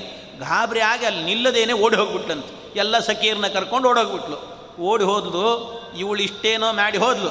ಯಾವಾಗ ಅಲ್ಲಿ ರಕ್ತ ಹರಿಲಿಕ್ಕೆ ಶುರುವಾಯಿತೋ ಆ ರಕ್ತ ಹರಿಲಿಕ್ಕೆ ಶುರುವಾದ ಕೂಡಲೇ ಈ ಶರಿಯಾತಿ ರಾಜನಿಂದ ಹಿಡ್ಕೊಂಡು ಆ ರಾಜನ ಆಸ್ಥಾನದಲ್ಲಿರುವಂಥ ಇಡೀ ದೇಶದಲ್ಲಿರುವಂಥ ಯಾರ್ಯಾರಿದ್ರೋ ಅವರೆಲ್ಲರಿಗೂ ಕೂಡ ಮಲಮೂತ್ರಗಳೇ ನಿಂತು ಹೋಯ್ತಂತೆ ಅವರಿಗೆ. ಮಲಮೂತ್ರಗಳೇ ನಿಂತು ಬಿಡ್ತವರಿಗೆ ಅದು ಎಂಥ ಸ್ಥಿತಿ ಹೇಳಿ. ಯಾರಿಗಾದರೂ ಕೂಡ ಮಲಮೂತ್ರಗಳು ಬರ್ತಾ ಇದೆ ಅನ್ನುವಾಗ ಅದು ನಿಂತು ಬಿಟ್ಟರೆ ಎಷ್ಟು ಹಿಂಸೆ ಆಗಲಿಕ್ಕಿಲ್ಲ. ಅಂಥ ರೀತಿ ಒದ್ದಾಡಲಿಕ್ಕೆ ಶುರುವಾದರೆ ಎಲ್ಲರೂ ಕೂಡ. ಆಗ ಅವನು ರಾಜ ವಿಚಾರ ಮಾಡಿದಂತೆ. ಇಷ್ಟೆಲ್ಲ ನಡೆದಿದೆ. ಯಾರಿಗಾದರೂ ರೋಗ ಬಂದರೆ ಯಾರೋ ಒಬ್ಬನಿಗೆ ಬರ್ತದೆ. ಇಡೀ ಊರಿಗೆ ಬರ್ತದೆ ರೋಗ? ಆದರೆ ಈ ಹಿಡೀ ಊರಿಗೇನೆ ರೋಗ ಬಂದಿದೆ ಅಂತ ಆದರೆ ಇದರಲ್ಲಿ ಏನೋ ಒಂದು ವ್ಯತ್ಯಾಸ ನಡೆದಿದೆ ಇಲ್ಲಿ. ಯಾರೋ ಏನೋ ಅಪರಾಧ ಮಾಡಿದ್ದಾರೆ ಅಂತ ಅರ್ಥ ಮಾಡಿಕೊಂಡು ಆ ಶರಿಯಾತಿ ರಾಜ ಏನು ಮಾಡಿದ್ನಂತೆ? ಎಲ್ಲರನ್ನ ಒಂದು ಸಭೆ ಸೇರಿಸಿದ್ನಂತೆ. ಸಭೆ ಸೇರಿಸಿ ಕೇಳಿದ್ನಂತೆ. ಇಲ್ಲಿ ಹತ್ತಿರದಲ್ಲೇನೆ ಒಂದು ವಿಶಿಷ್ಟವಾಗಿರುವಂಥ ಹುತ್ತ ಇದೆ. ಅಲ್ಲಿ ಯಾರಾದರೂ ಹೋಗಿ ಏನಾದರೂ ಅಪರಾಧ ಮಾಡಿದ್ದೀರಾ ಅಂತಲೇ ಕೇಳಿದ್ನಂತವನು, ಕೇಳುವಾಗ.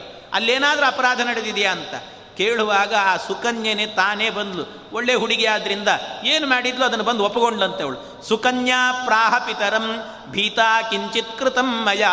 ಅಪ್ಪ, ಹೆದರ್ಕೊಂಡು ಹೆದರ್ಕೊಂಡು ಬಂದು ಹೇಳಿದ್ಲಂತೆ, ಅಪ್ಪ, ನಾನು ಮಾಡಬಾರ್ದು ಅಪರಾಧವನ್ನು ಮಾಡಿಬಿಟ್ಟೆ ನಾನು ಅಂತ. ಏನೋ ಅಪರಾಧ ಮಾಡಿದ್ದೀನಿ. ಏನು ಮಾಡಿದ್ದಿ ಅಂದರೆ ಹೇಳ್ತಾಳೆ, ಅಲ್ಲಿ ಹೋಗಿದ್ದೆ, ಏನೋ ವಿಶಿಷ್ಟವಾಗಿ ಕಾಣಿಸ್ತು, ಎರಡು ಕಡೆಯಲ್ಲಿ ಹೋಲಿತ್ತು, ಬೆಳಕು ಬರ್ತಿತ್ತು, ಮುಳು ತೊಂಡು ಚುಚ್ಚಿದ್ದೀನಿ ಅಂತ, ರಕ್ತ ಬಂತು, ಓಡಿ ಬಂದಿದ್ದೀನಿ ಅಂತ. ಆಗ ಅವನಿಗೆ ಗೊತ್ತಾಯಿತು, ಅಯ್ಯೋ ದೇವರೇ, ಅದು ಸಾಮಾನ್ಯವಾದ ಹುತ್ತ ಅಲ್ಲ, ಆ ಹುತ್ತ ಅದರ ಒಬ್ಬ ವ್ಯಕ್ತಿ ಇದ್ದಾರಲ್ಲಿ. ಯಾರವರು ಅಂತ ಹೇಳಿದರೆ, ಒಳಗೆ ಒಬ್ಬ ಋಷಿಗಳಿದ್ದಾರಂತೆ, ಅವ್ರ ಹೆಸರು ಚವನ ಋಷಿಗಳು ಅಂತ ಹೇಳ್ತಾರೆ. ಚವನ ಅಂತ ಋಷಿಗಳು. ಆ ಚವನ ಅನ್ನುವಂಥ ಋಷಿಗಳಲ್ಲಿದ್ದಾರೆ. ಅವರು ತಪಸ್ಸು ಮಾಡುತ್ತಿದ್ದರು ಅವರ ತಪಸ್ಸಿನ ಪ್ರಭೆ ಹೊರಗೆಲ್ಲ ಕಾಣ್ತಿತ್ತು. ಅವರ ಕಣ್ಣು ಚುಚ್ಚಿ ಬಂದಿದ್ದೀನಿ ನೀನು ಅಂತ ಹೇಳಿ ಅವರನ್ನು ಹೋಗಿ ಮೊದಲು ತಪ್ಪಾಯಿತು ಅಂತ ಕೇಳಬೇಕು ಅಂತ ಇಡೀ ಊರನ್ನೇ ಕಟ್ಕೊಂಡು ಹೋದನಂತೆ. ಊರು ಊರನ್ನೇ ಕಟ್ಕೊಂಡು ಹೋಗಿ ಎಲ್ಲ ನಿಂತು ನಮ್ಮನ್ನು ಕ್ಷಮೆ ಮಾಡಬೇಕು ಅಂತ ಕೇಳಿದ್ರಂತೆ. ಎಲ್ಲ ಕ್ಷಮೆ ಮಾಡಬೇಕು ಅಂತ ಕೇಳಿದಾಗ ಆಗ ಅವರು ಹೇಳಿದ್ರಂತೆ, ನಾನು ಕ್ಷಮೆ ಮಾಡೋದಿರಲಿ ಆದರೆ ಕ್ಷಮೆ ಮಾಡಬೇಕು ಅಂದರೆ ಒಂದು ಕಂಡೀಷನ್ ಅಂತ ಹೇಳಿದ್ರು. ಏನು ಅಂತ ಕೇಳಿದರೆ, ಯಾವ ತಪ್ಪು ಮಾಡಿದ್ದಾಳ ನಿನ್ನ ಮಗಳು, ಅವಳನ್ನು ನನಗೆ ಕೊಟ್ಟು ವಿವಾಹ ಮಾಡಬೇಕು ಅಂತ ಕೇಳಿದ್ರಂತೆ. ನನಗೆ ಕೊಟ್ಟು ವಿವಾಹ ಮಾಡೋದು ಅಂತಾದರೆ ನಿಮ್ಮನ್ನು ಕ್ಷಮೆ ಮಾಡ್ತೀನಿ ಅಂತ ಹೇಳಿದರು. ಅದಕ್ಕೆ ಏನು ಮಾಡಬೇಕು? ಅನಿವಾರ್ಯ ಪ್ರಸಂಗ. ಆಯಿತು ಅಂತ ಒಪ್ಪಿಕೊಂಡ್ರಂತೆ ಆಯಿತು ಅಂತ ಹೇಳಿದರು. ಆಯಿತು ಒಪ್ಪಿಕೊಂಡು ವಿವಾಹ ಮಾಡಿಕೊಡ್ತೀನಿ ಅಂತ ವಿವಾಹನೂ ಮಾಡಿದ್ರಂತೆ. ಎಂಥ ವಿವಾಹ ಇದು ಅಂದರೆ ಸುಕನ್ಯೆಗೆ ಎಂಟು ವರ್ಷ ಅಂತ. ಎಂಟು ವರ್ಷದ ಹುಡುಗಿ ಅವಳು ಇವರಿಗೆ ಎಂಬತ್ತು ವರ್ಷ ಅಂತೆ. ಚವನ ಋಷಿಗಳಿಗೆ ಎಂಬತ್ತು ವರ್ಷ. ಎಂಬತ್ತು ವರ್ಷದ ಮುದುಕ ಈ ಎಂಟು ವರ್ಷದ ಹುಡುಗಿಯನ್ನು ವಿವಾಹ ಮಾಡಿಕೊಂಡ್ರು. ಏನು ಅಭಿಪ್ರಾಯ? ಯಾಕೆ ವಿವಾಹ ಮಾಡಿಕೊಂಡ್ರು? ಏನು ಅವರಿಗೇನು ಕಾಮುಕತೆನಾ ಅಂತ ಹೇಳಿದರೆ, ಹಾಗಲ್ಲ ಅಂತಾರೆ. ಆ ಅಭಿಪ್ರಾಯ ಅಲ್ಲ. ಏನು ಅಂದರೆ, ಈಗ ತಪ್ಪು ನಡೆದು ಹೋಗಿದೆ. ಆ ತಪ್ಪು ನಡೆದು ಹೋಗಿದೆ. ನಡೆದಂಥ ತಪ್ಪನ್ನು ಸರಿಪಡಿಸಿಕೊಳ್ಳಿಕ್ಕೆ ಇರುವ ಅವಕಾಶ ಇದು. ಆದರೆ ಇದು ಯಾಕೆ ಅದರಲ್ಲೂ ಏನು? ಎರಡು ಕಣ್ಣನ್ನು ತೆಗೆದು ಹಾಕಿದ್ದಾಳೆ ಎರಡು ಕಣ್ಣು ತೆಗೆದ ಮೇಲೆ ಅಲ್ಲಿ ಇಲ್ಲಿ ಓಡಾಡುವಾಗ ಎಲ್ಲ ಎಡಿ ಬೀಳೋದು ಮಾಡೋದು ನನ್ನನ್ನು ನೋಡ್ಕೊಳ್ಳಿಕ್ಕೆ ಒಬ್ಬರು ಬೇಕಲ್ಲ. ಅದಕ್ಕೋಸ್ಕರ ಒಬ್ರು ಇರಲಿ. ಅಷ್ಟೇ ಅಲ್ಲ, ನಾನೇನಾದರೂ ಕೂಡ ಇದಕ್ಕೆ ಪ್ರತಿಯಾಗಿ ಶಾಪವನ್ನು ಕೊಟ್ಟೆ ಅಂತಾದರೆ ಇಡೀ ದೇಶವೇನೇ ನಷ್ಟವಾಗಿ ಹೋಗ್ತದೆ. ಆದ್ದರಿಂದ ಇಷ್ಟು ಜನರಿಗೆ ನಾನು ಶಾಪ ಕೊಟ್ಟು, ಇಷ್ಟು ಜನರು ಕೂಡ ಒದ್ದಾಡೋದರ ಬದಲಾಗಿ ಇದಕ್ಕಿಂತಲೂ ಉತ್ತಮ ಯಾವುದು ಅಂತ ಹೇಳಿದರೆ ಒಬ್ಬ ಮಗಳನ್ನು ಪಡ್ಕೊಂಡು ಇಡೀ ದೇಶದವನ್ನು ರಕ್ಷಣೆ ಮಾಡೋದು ಅಂತ ಅರ್ಥ ಮಾಡಿಕೊಂಡು ಒಬ್ಬ ಮಗಳನ್ನು ತಗೊಳ್ತೇನೆ ಅಂತ ಹೇಳಿದ್ರಂತೆ. ಹಾಗೆ ವಿವಾಹ ಮಾಡಿಕೊಂಡ್ರು. ಹಾಗೆ ವಿವಾಹ ಮಾಡಿಕೊಂಡ್ರೆ ಆ ಸುಕನ್ಯೆ ಇದ್ದಾಳಲ್ಲ ಚವನ ಮಹರ್ಷಿಗಳ ಸೇವೆಯನ್ನು ಎಷ್ಟು ಮಾಡಿದ್ಲು ಅಂದರೆ ಅನನ್ಯವಾಗಿ ಸೇವೆ ಮಾಡಿದ್ಲು. ಅನನ್ಯ ಸೇವೆಯನ್ನು. ಗೃಹಂ ಗ್ರಹಿಷ್ಯೆ ಸೋಮಸ್ಯ ಯಜ್ಞೇವಾಮಪ್ಯ ಸೋಮಯೋ. ಅದಕ್ಕೆ ಅನನ್ಯ ಸೇವೆ ಮಾಡಿದಾಗ ಆಗ ಅವರಿಗೆ ಅನ್ನಿಸ್ತಂತೆ ಚವನರಿಗೇನೆ ಎಷ್ಟು ಸೇವೆ ಮಾಡಿರಬೇಕು ಅಂತ ಅರ್ಥ ಮಾಡ್ಕೊಳ್ಳಿ. ಚವನರಿಗೆ ಅನ್ನಿಸ್ತಂತೆ. ಚವನ ಮಹರ್ಷಿಗಳು ಹೇಳ್ತಾರೆ, ನಿನಗೋಸ್ಕರವಾಗಿ ಮತ್ತೆ ನಾನು ತಾರುಣ್ಯವನ್ನು ಪಡೆದು ಒಳ್ಳೆ ಸ್ಫುರದ್ರೂಪಿ ಆಗ್ತೇನೆ ಅಂತ ಹೇಳಿದ್ರಂತೆ. ಅದಕ್ಕೇನು ಮಾಡಿದರು? ವಿಶೇಷವಾಗಿ ಆ ಅಶ್ವಿನಿ ಕುಮಾರರ ಆರಾಧನೆ ಮಾಡಿದ್ರಂತೆ. ಅಶ್ವಿನಿ ಕುಮಾರರ ಆರಾಧನೆ ಮಾಡಿ ಅಶ್ವಿನಿ ದೇವತೆಗಳಿಂದಾಗಿ ವಿಶೇಷವಾಗಿ ನನಗೆ ನೀವು ಸ್ಫುರದ್ರೂಪಿಯಾಗುವಂತೆ, ಮತ್ತೆ ನನಗೆ ತಾರುಣ್ಯ ಬರುವಂತೆ ಅನುಗ್ರಹ ಮಾಡಬೇಕು ಅಂತ. ಅದಕ್ಕೆ ಪ್ರತಿಯಾಗಿ ಏನು ಕೊಡ್ತೀಯ ಅಂತ ಕೇಳಿದರೆ, ಸೋಮಯಾಗದಲ್ಲಿ ನಿಮಗೂ ಕೂಡ ಸೋಮರಸವನ್ನು ಕೊಡ್ತೇನೆ ಅಂತ ಹೇಳಿದ್ರು. ಸೋಮಯಾಗದಲ್ಲಿ ಸೋಮರಸ. ಸೋಮರಸ ಅನ್ನುವಂಥದ್ದು ಎಲ್ಲ ದೇವತೆಗಳಿಗೂ ಇಲ್ಲ. ಸೋಮಯಾಗ ಮಾಡಿದಾಗ ಅದೊಂದು ಸೋಮಲತೆ ಅಂತಿರುತ್ತೆ. ಅದನ್ನು ತಂದು ಅದನ್ನು ಜಜ್ಜಿ ಮಾಡಿ ಅದರಿಂದ ರಸ ತೆಗಿತಾರೆ. ಆ ರಸವನ್ನು ಕೆಲವು ದೇವತೆಗಳು ಮಾತ್ರ ಇದೆ ಅಧಿಕಾರ. ಅದು ಯಾರಿಗೆ? ಎಷ್ಟು ದೇವತೆಗಳಿಗೆ? ಮೂವತ್ತ್ಮೂರು ಕೋಟಿ ದೇವತೆಗಳಿದ್ದರೆ ಅದರಲ್ಲಿ ಒಂದು ನೂರು ಜನರಿಗೆ ಮಾತ್ರ ಅದನ್ನು ಕುಡಿಯುವ ಯೋಗ್ಯತೆ ಅಂತೆ. ಅದನ್ನು ಕುಡಿಯುವಂತಹ ವಿಶೇಷವಾದಂಥ ಒಂದು ಅನುಗ್ರಹ ಅವರಿಗೆ ಮಾತ್ರ ಇದೆ. ಆ ನೂರು ಜನರಲ್ಲಿ ಇವರು ಸೇರಿದನು ಇವರು ಕೊಟ್ಟರು ಅಂತ ಹೇಳುತ್ತಾರೆ ಆವತ್ತು ಆಗ ಅವರಿಗೆ ಒಳ್ಳೆ ವಿಶೇಷವಾದ ಸೌಂದರ್ಯ ಬರುವಂತೆ ಅಶ್ವಿನಿ ಕುಮಾರರು ಮಾಡಿದರು. ಹಾಗೆ ಚವನ ಮತ್ತು ಸುಕನ್ಯೆ ಚೆನ್ನಾಗಿ ಬದುಕಿದ್ರಂತೆ. ಇವರಿಗೆ ಸೋಮರಸವನ್ನು ಕೊಡುವಾಗ ಇಂದ್ರ ಬಂದ. ಆ ಇಂದ್ರ ಬಂದು, ಇವರಿಗೆ ಸೋಮರಸದ ಅಧಿಕಾರ ಇಲ್ಲ. ಇವ್ರಿಗೆ ಯಾಕೆ ಕೊಡ್ತಾ ಇದ್ದೀರಿ? ಇವ್ರನ್ನ ಹೊಡಿತೇನೆ ಅಂತ ಬರುವಾಗ ಮತ್ತೆ ಪುನಃ ಚವನರೇನೆ ಇಂದ್ರನಿಗೂ ಸಮಾಧಾನ ಹೇಳಿದ್ರಂತೆ. ಇಂದ್ರನಿಗೂ ಸಮಾಧಾನವನ್ನು ಹೇಳಿ, ದರ್ಶಯಿತ್ವ ಪತಿಂ ತಸ್ಯೈ ಪಾತಿವ್ರತ್ಯೇನ ತೋಷಿತವು ಈ ರೀತಿ ಪಾತಿವ್ರತ್ಯದಿಂದ ತುಷ್ಟರಾದಂಥ ಅವರು ವಿಶೇಷವಾಗಿ ಆಗಬೇಕಾದರೆ ಇಂದ್ರನನ್ನು ಸ್ತೋತ್ರ ಮಾಡಿ, ಅವನಿಗೂ ಕೂಡ ಪ್ರಾರ್ಥನೆ ಮಾಡಿದಾಗ ಆಯಿತು ಅಂತ ಅವನು ಒಪ್ಪಿಕೊಂಡ. ಹಾಗೆ ಸೋಮರಸವನ್ನು ಕೊಟ್ಟರಂತೆ ಇದು ಇಷ್ಟು ಕಥೆ ಬಂದಿದೆ. ಈ ಕಥೆಯಲ್ಲಾಗಬೇಕಾದ್ರೆ ಏನು ಹೇಳಿದ್ದಾರೆ ಅಂದರೆ, ಕಥೆಯಲ್ಲಿ ಬಂದಂಥವರು ಯಾರ್ಯಾರು ಅಂದರೆ ಕೆಲವರೆಲ್ಲ ಬಂದಿದ್ದಾರೆ ಇದರಲ್ಲಿ. ಮೊದಲು ಶರಿಯಾತಿ ಅನ್ನುವ ರಾಜ ಇದ್ದಾನೆ. ಆಮೇಲೆ ಸುಕನ್ಯಾ ಎನ್ನುವಂಥ ಹೆಣ್ಣು ಮಗು ಇದೆ. ಅದರ ಜೊತೆಗೆ ಬಂದಿರುವಂತಹದ್ದು ಮತ್ತೊಬ್ಬ ಚವನ ಋಷಿ. ಆಮೇಲೆ ಅಶ್ವಿನಿ ಕುಮಾರರು ಇಂದ್ರ ಇಷ್ಟು ಮಂದಿ ಬಂದಿದ್ದಾರೆ. ಇವರನ್ನು ಯಾರು ಪ್ರತಿನಿತ್ಯವೂ ಕೂಡ ಸ್ಮರಣೆ ಮಾಡ್ತಾರೋ ಅಂತ ಹೇಳ್ತಾರೆ. ಯಾರು ಪ್ರತಿನಿತ್ಯವೂ ಕೂಡ ಅದಕ್ಕೊಂದು ಶ್ಲೋಕವನ್ನೇ ಹೇಳಿದ್ದಾರೆ. ಶರ್ಯಾತಿಂಚ ಸುಕನ್ಯಾಂಚ ಚವನಂ ಚೇಂದ್ರಮಶ್ವಿನವು ಯಸ್ಮರಿಷ್ಯತಿ ವೈ ನಿತ್ಯಂ ತಸ್ಯ ಚಕ್ಷುರ್ನಶ ನಶ್ಯತಿ ಹೇಳುವಂತಹದ್ದು ಎಷ್ಟು ಚೆನ್ನಾಗಿದೆ. ಶರ್ಯಾತಿಂಚ ಸುಕನ್ಯಾಂಚ ಚವನಂ ಚೇಂದ್ರಮಶ್ವಿನವು ಅಂತ ಶರ್ಯಾತಿಂಚ, ಸುಕನ್ಯಾಂಚ, ಚವನಂ ಚ ಇಂದ್ರಂ ಅಶ್ವಿನವು ಅಶ್ವಿನಿ ಕುಮಾರ್. ಇವರೆಲ್ಲರನ್ನೂ ಕೂಡ ಯಾರು ಪ್ರತಿನಿತ್ಯವೂ ಕೂಡ ಈ ಮಧ್ಯಾಹ್ನದ ಹೊತ್ತು ಊಟ ಆಗಿರುತ್ತೆ. ಊಟ ಆದ ನಂತರ ಕೈ ತೊಳಿಬೇಕಂತೆ. ಊಟ ಆದಮೇಲೆಲ್ಲ ಕೈ ತೊಳಿತೇವಲ್ಲ. ಹಾಗೆ ಕೈ ತೊಳೆದಾದ ಮೇಲೆ ಅದರಲ್ಲಿ ಈ ಮಧ್ಯದ ಎರಡು ಬೆರಳುಗಳೇನಿದೆ ಈ ಮಧ್ಯದ ಎರಡು ಬೆರಳುಗಳಿಂದ ಕೈಯನ್ನು ಒರೆಸಿಕೊಳ್ಳೋಕ್ಕಿಂತ ಮೊದಲು ಆ ಒದ್ದೆಯನ್ನು ಈ ಕಣ್ಣಿಗೆ ಹಚ್ಚಿಕೊಳ್ಳಬೇಕಂತೆ. ಕಣ್ಣಿಗೆ ಹಚ್ಚಿಕೊಳ್ಳುವಾಗ ಈ ಮಂತ್ರವನ್ನು ಹೇಳಿಕೊಳ್ಳಬೇಕು ಶರ್ಯಾತಿಂಚ ಸುಕನ್ಯಾಂಚ ಚವನಂ ಚಂದ್ರಮಶ್ವಿನೌ ಯಸ್ಮರಿಷ್ಯತಿ ವೈನಿತ್ಯಂ ತಸ್ಯ ಚಕ್ಷುಹು ನನಶ್ಯತಿ ಅಂತ ಈ ಶ್ಲೋಕ ಹೇಳಿಕೊಂಡು ಯಾರು ಕಣ್ಣಿಗೆ ಒದ್ದೆ ಹಚ್ಚಿಕೊಳ್ತಾರೋ ಅವರಿಗೆ ಕಣ್ಣೇ ಹೋಗೋದಿಲ್ಲ. ಕಣ್ಣಿನ ರೋಗ ಬರೋದಿಲ್ಲ. ಕಣ್ಣಿಗೆ ಪೊರೆ ಬರೋದು ಇಂಥದ್ದು ಯಾವುದು ಆಗೋದಿಲ್ಲಂತ. ಆದ್ದರಿಂದ ವಿಶೇಷವಾಗಿರುವಂತಹದ್ದು ಅಂತ ಈ ಕಥೆಯಲ್ಲಿ ಹೇಳಿದ್ದಾರೆ. ಹೀಗೆ ಬರೀ ಇಷ್ಟು ಮಾತ್ರ ಅಲ್ಲ, ಕೆಲವೆಲ್ಲ ದೇವತೆಗಳಿದ್ದಾರೆ, ಅವರೆಲ್ಲರನ್ನ ಸ್ಮರಣೆ ಮಾಡಿಬಿಟ್ರೆ ನಮಗೆ ವ್ಯಾಧಿಗಳೇ ಬರೋದಿಲ್ಲ ಅಂತ ಹೇಳುತ್ತಾರೆ ಕೆಲವರೆಲ್ಲ ಇದ್ದಾರೆ, ಧನ್ವಂತರಿಹಿ ದಿವೋದಾಸಃ, ಕಾಶೀರಾಜ, ಅಶ್ವಿನಿ ಸುತವು ನಕುಲ ಸಹ ದೇವೋರ್ಚಿ ಚವನೋ ಜನ್ ಚವನೋ ಜನನೋ ಭೂತ್, ಜಾಬಾಲಿ ಜಾಬಲಿ ಪೈಲ, ಕರತೋ ಗಸ್ತಯೇವಚ ಏತೇ ವೇದಾಂಗ ವೇದಜ್ಞಾ ಷೋಡ ಷೋಡಶೌ ವ್ಯಾಧಿನಾಶಕಾ ಇವರೆಲ್ಲರನ್ನೂ ಕೂಡ ಸ್ಮರಣೆ ಮಾಡಿದರೆ ನಿತ್ಯವೂ ಕೂಡ ಧನ್ವಂತರಿ, ದಿವೋದಾಸ, ಕಾಶಿರಾಜ, ಅಶ್ವಿನಿ ಕುಮಾರರು, ನಕುಲ, ಸಹದೇವ ಚವನ ಜನಕ, ಜಾಬಾಲಿ ಆಮೇಲೆ ಜಾಜಲಿ, ಪೈಲ, ಆಮೇಲೆ ಇನ್ನು ಇವರೆಲ್ಲ, ಇವರು ಹದಿನಾರು ಮಂದಿ ಅಂತ ಹೇಳಿದ್ದಾರೆ. ಈ ಹದಿನಾರು ಮಂದಿ ವೇದ, ವೇದಾಂಗ ತತ್ವಜ್ಞರಂತೆ. ಅಂತಹ ಇವರನ್ನು ಯಾರು ನಿತ್ಯ ಸ್ಮರಣೆ ಮಾಡುತ್ತಾರೆ, ಅವರಿಗೆ ವ್ಯಾಧಿಯೇ ಬರೋದಿಲ್ಲ ಅಂತ ಬೇರೆ ಬೇರೆ ಪುರಾಣಗಳಲ್ಲಿ ಹೇಳಿದ್ದಾರೆ. ಆದ್ದರಿಂದ ರೋಗ ರುಜಿನಗಳಿಂದ ನಾವು ದೂರ ಇರಲಿಕ್ಕೆ ಇಂಥವರನ್ನೆಲ್ಲರನ್ನು ಕೂಡ ನಿತ್ಯ ಸ್ಮರಣೆ ಮಾಡಬೇಕು ಅಂತ ಹೇಳಿದ್ದಾರೆ. ಅಂಥ ರಾಜರುಗಳ ಕಥೆಯಲ್ಲಿ ಒಬ್ಬೊಬ್ಬರ ಕಥೆಯೂ ಕೂಡ ರೋಚಕ. ಒಬ್ಬೊಬ್ಬರು ಒಂದೊಂದು ರೀತಿಯಲ್ಲಿ ನಮಗೆ ದಾರಿದೀಪವಾಗಿ ನಿಂತಿದ್ದಾರೆ. ಅಂಥ ರಾಜರ ಕಥೆಯಲ್ಲಿ ಇಷ್ಟು ಜನರ ಕಥೆ ಬಂದಿದೆ. ಮುಂದೆ ಆಗಬೇಕಾದ್ರೆ ಮತ್ತೊಬ್ಬ ಮಗ ಬರ್ತಾನೆ, ಅವನ ಹೆಸರು ಅಂದರೆ ವೈವಸ್ವತ ಮನುವಿನ ಮಕ್ಕಳೇ ಇವರೆಲ್ಲರೂ ಕೂಡ. ಅದರಲ್ಲಿ ಇನ್ನೊಬ್ಬ ಮಗ ಯಾರು ಅಂದರೆ ನಾಭಾಗ ಅಂತ. ನಾಭಾಗ ಅನ್ನುವಂಥ ಮಗ. ಆ ನಾಭಾಗನ ಚರಿತ್ರೆಯೂ ಕೂಡ ಬಹಳ ರೋಚಕವಾಗಿದೆ. ಅವನ ಮಗನಾಗಿ ಮುಂದೆ ಬರುವಂಥವನು ಅಂಬರೀಷ ಮಹಾರಾಜ ಅಂತ. ಅವನ ಚರಿತ್ರೆ ಬರುತ್ತದೆ. ಅದನ್ನು ಮತ್ತೆ ನಾಳೆ ದಿವಸ ಸೇರಿದಾಗ ನೋಡೋಣ ಅಂತ ಹೇಳುತ್ತಾ ಇಂದಿನ ಉಪನ್ಯಾಸ ಕೃಷ್ಣಾರ್ಪಣ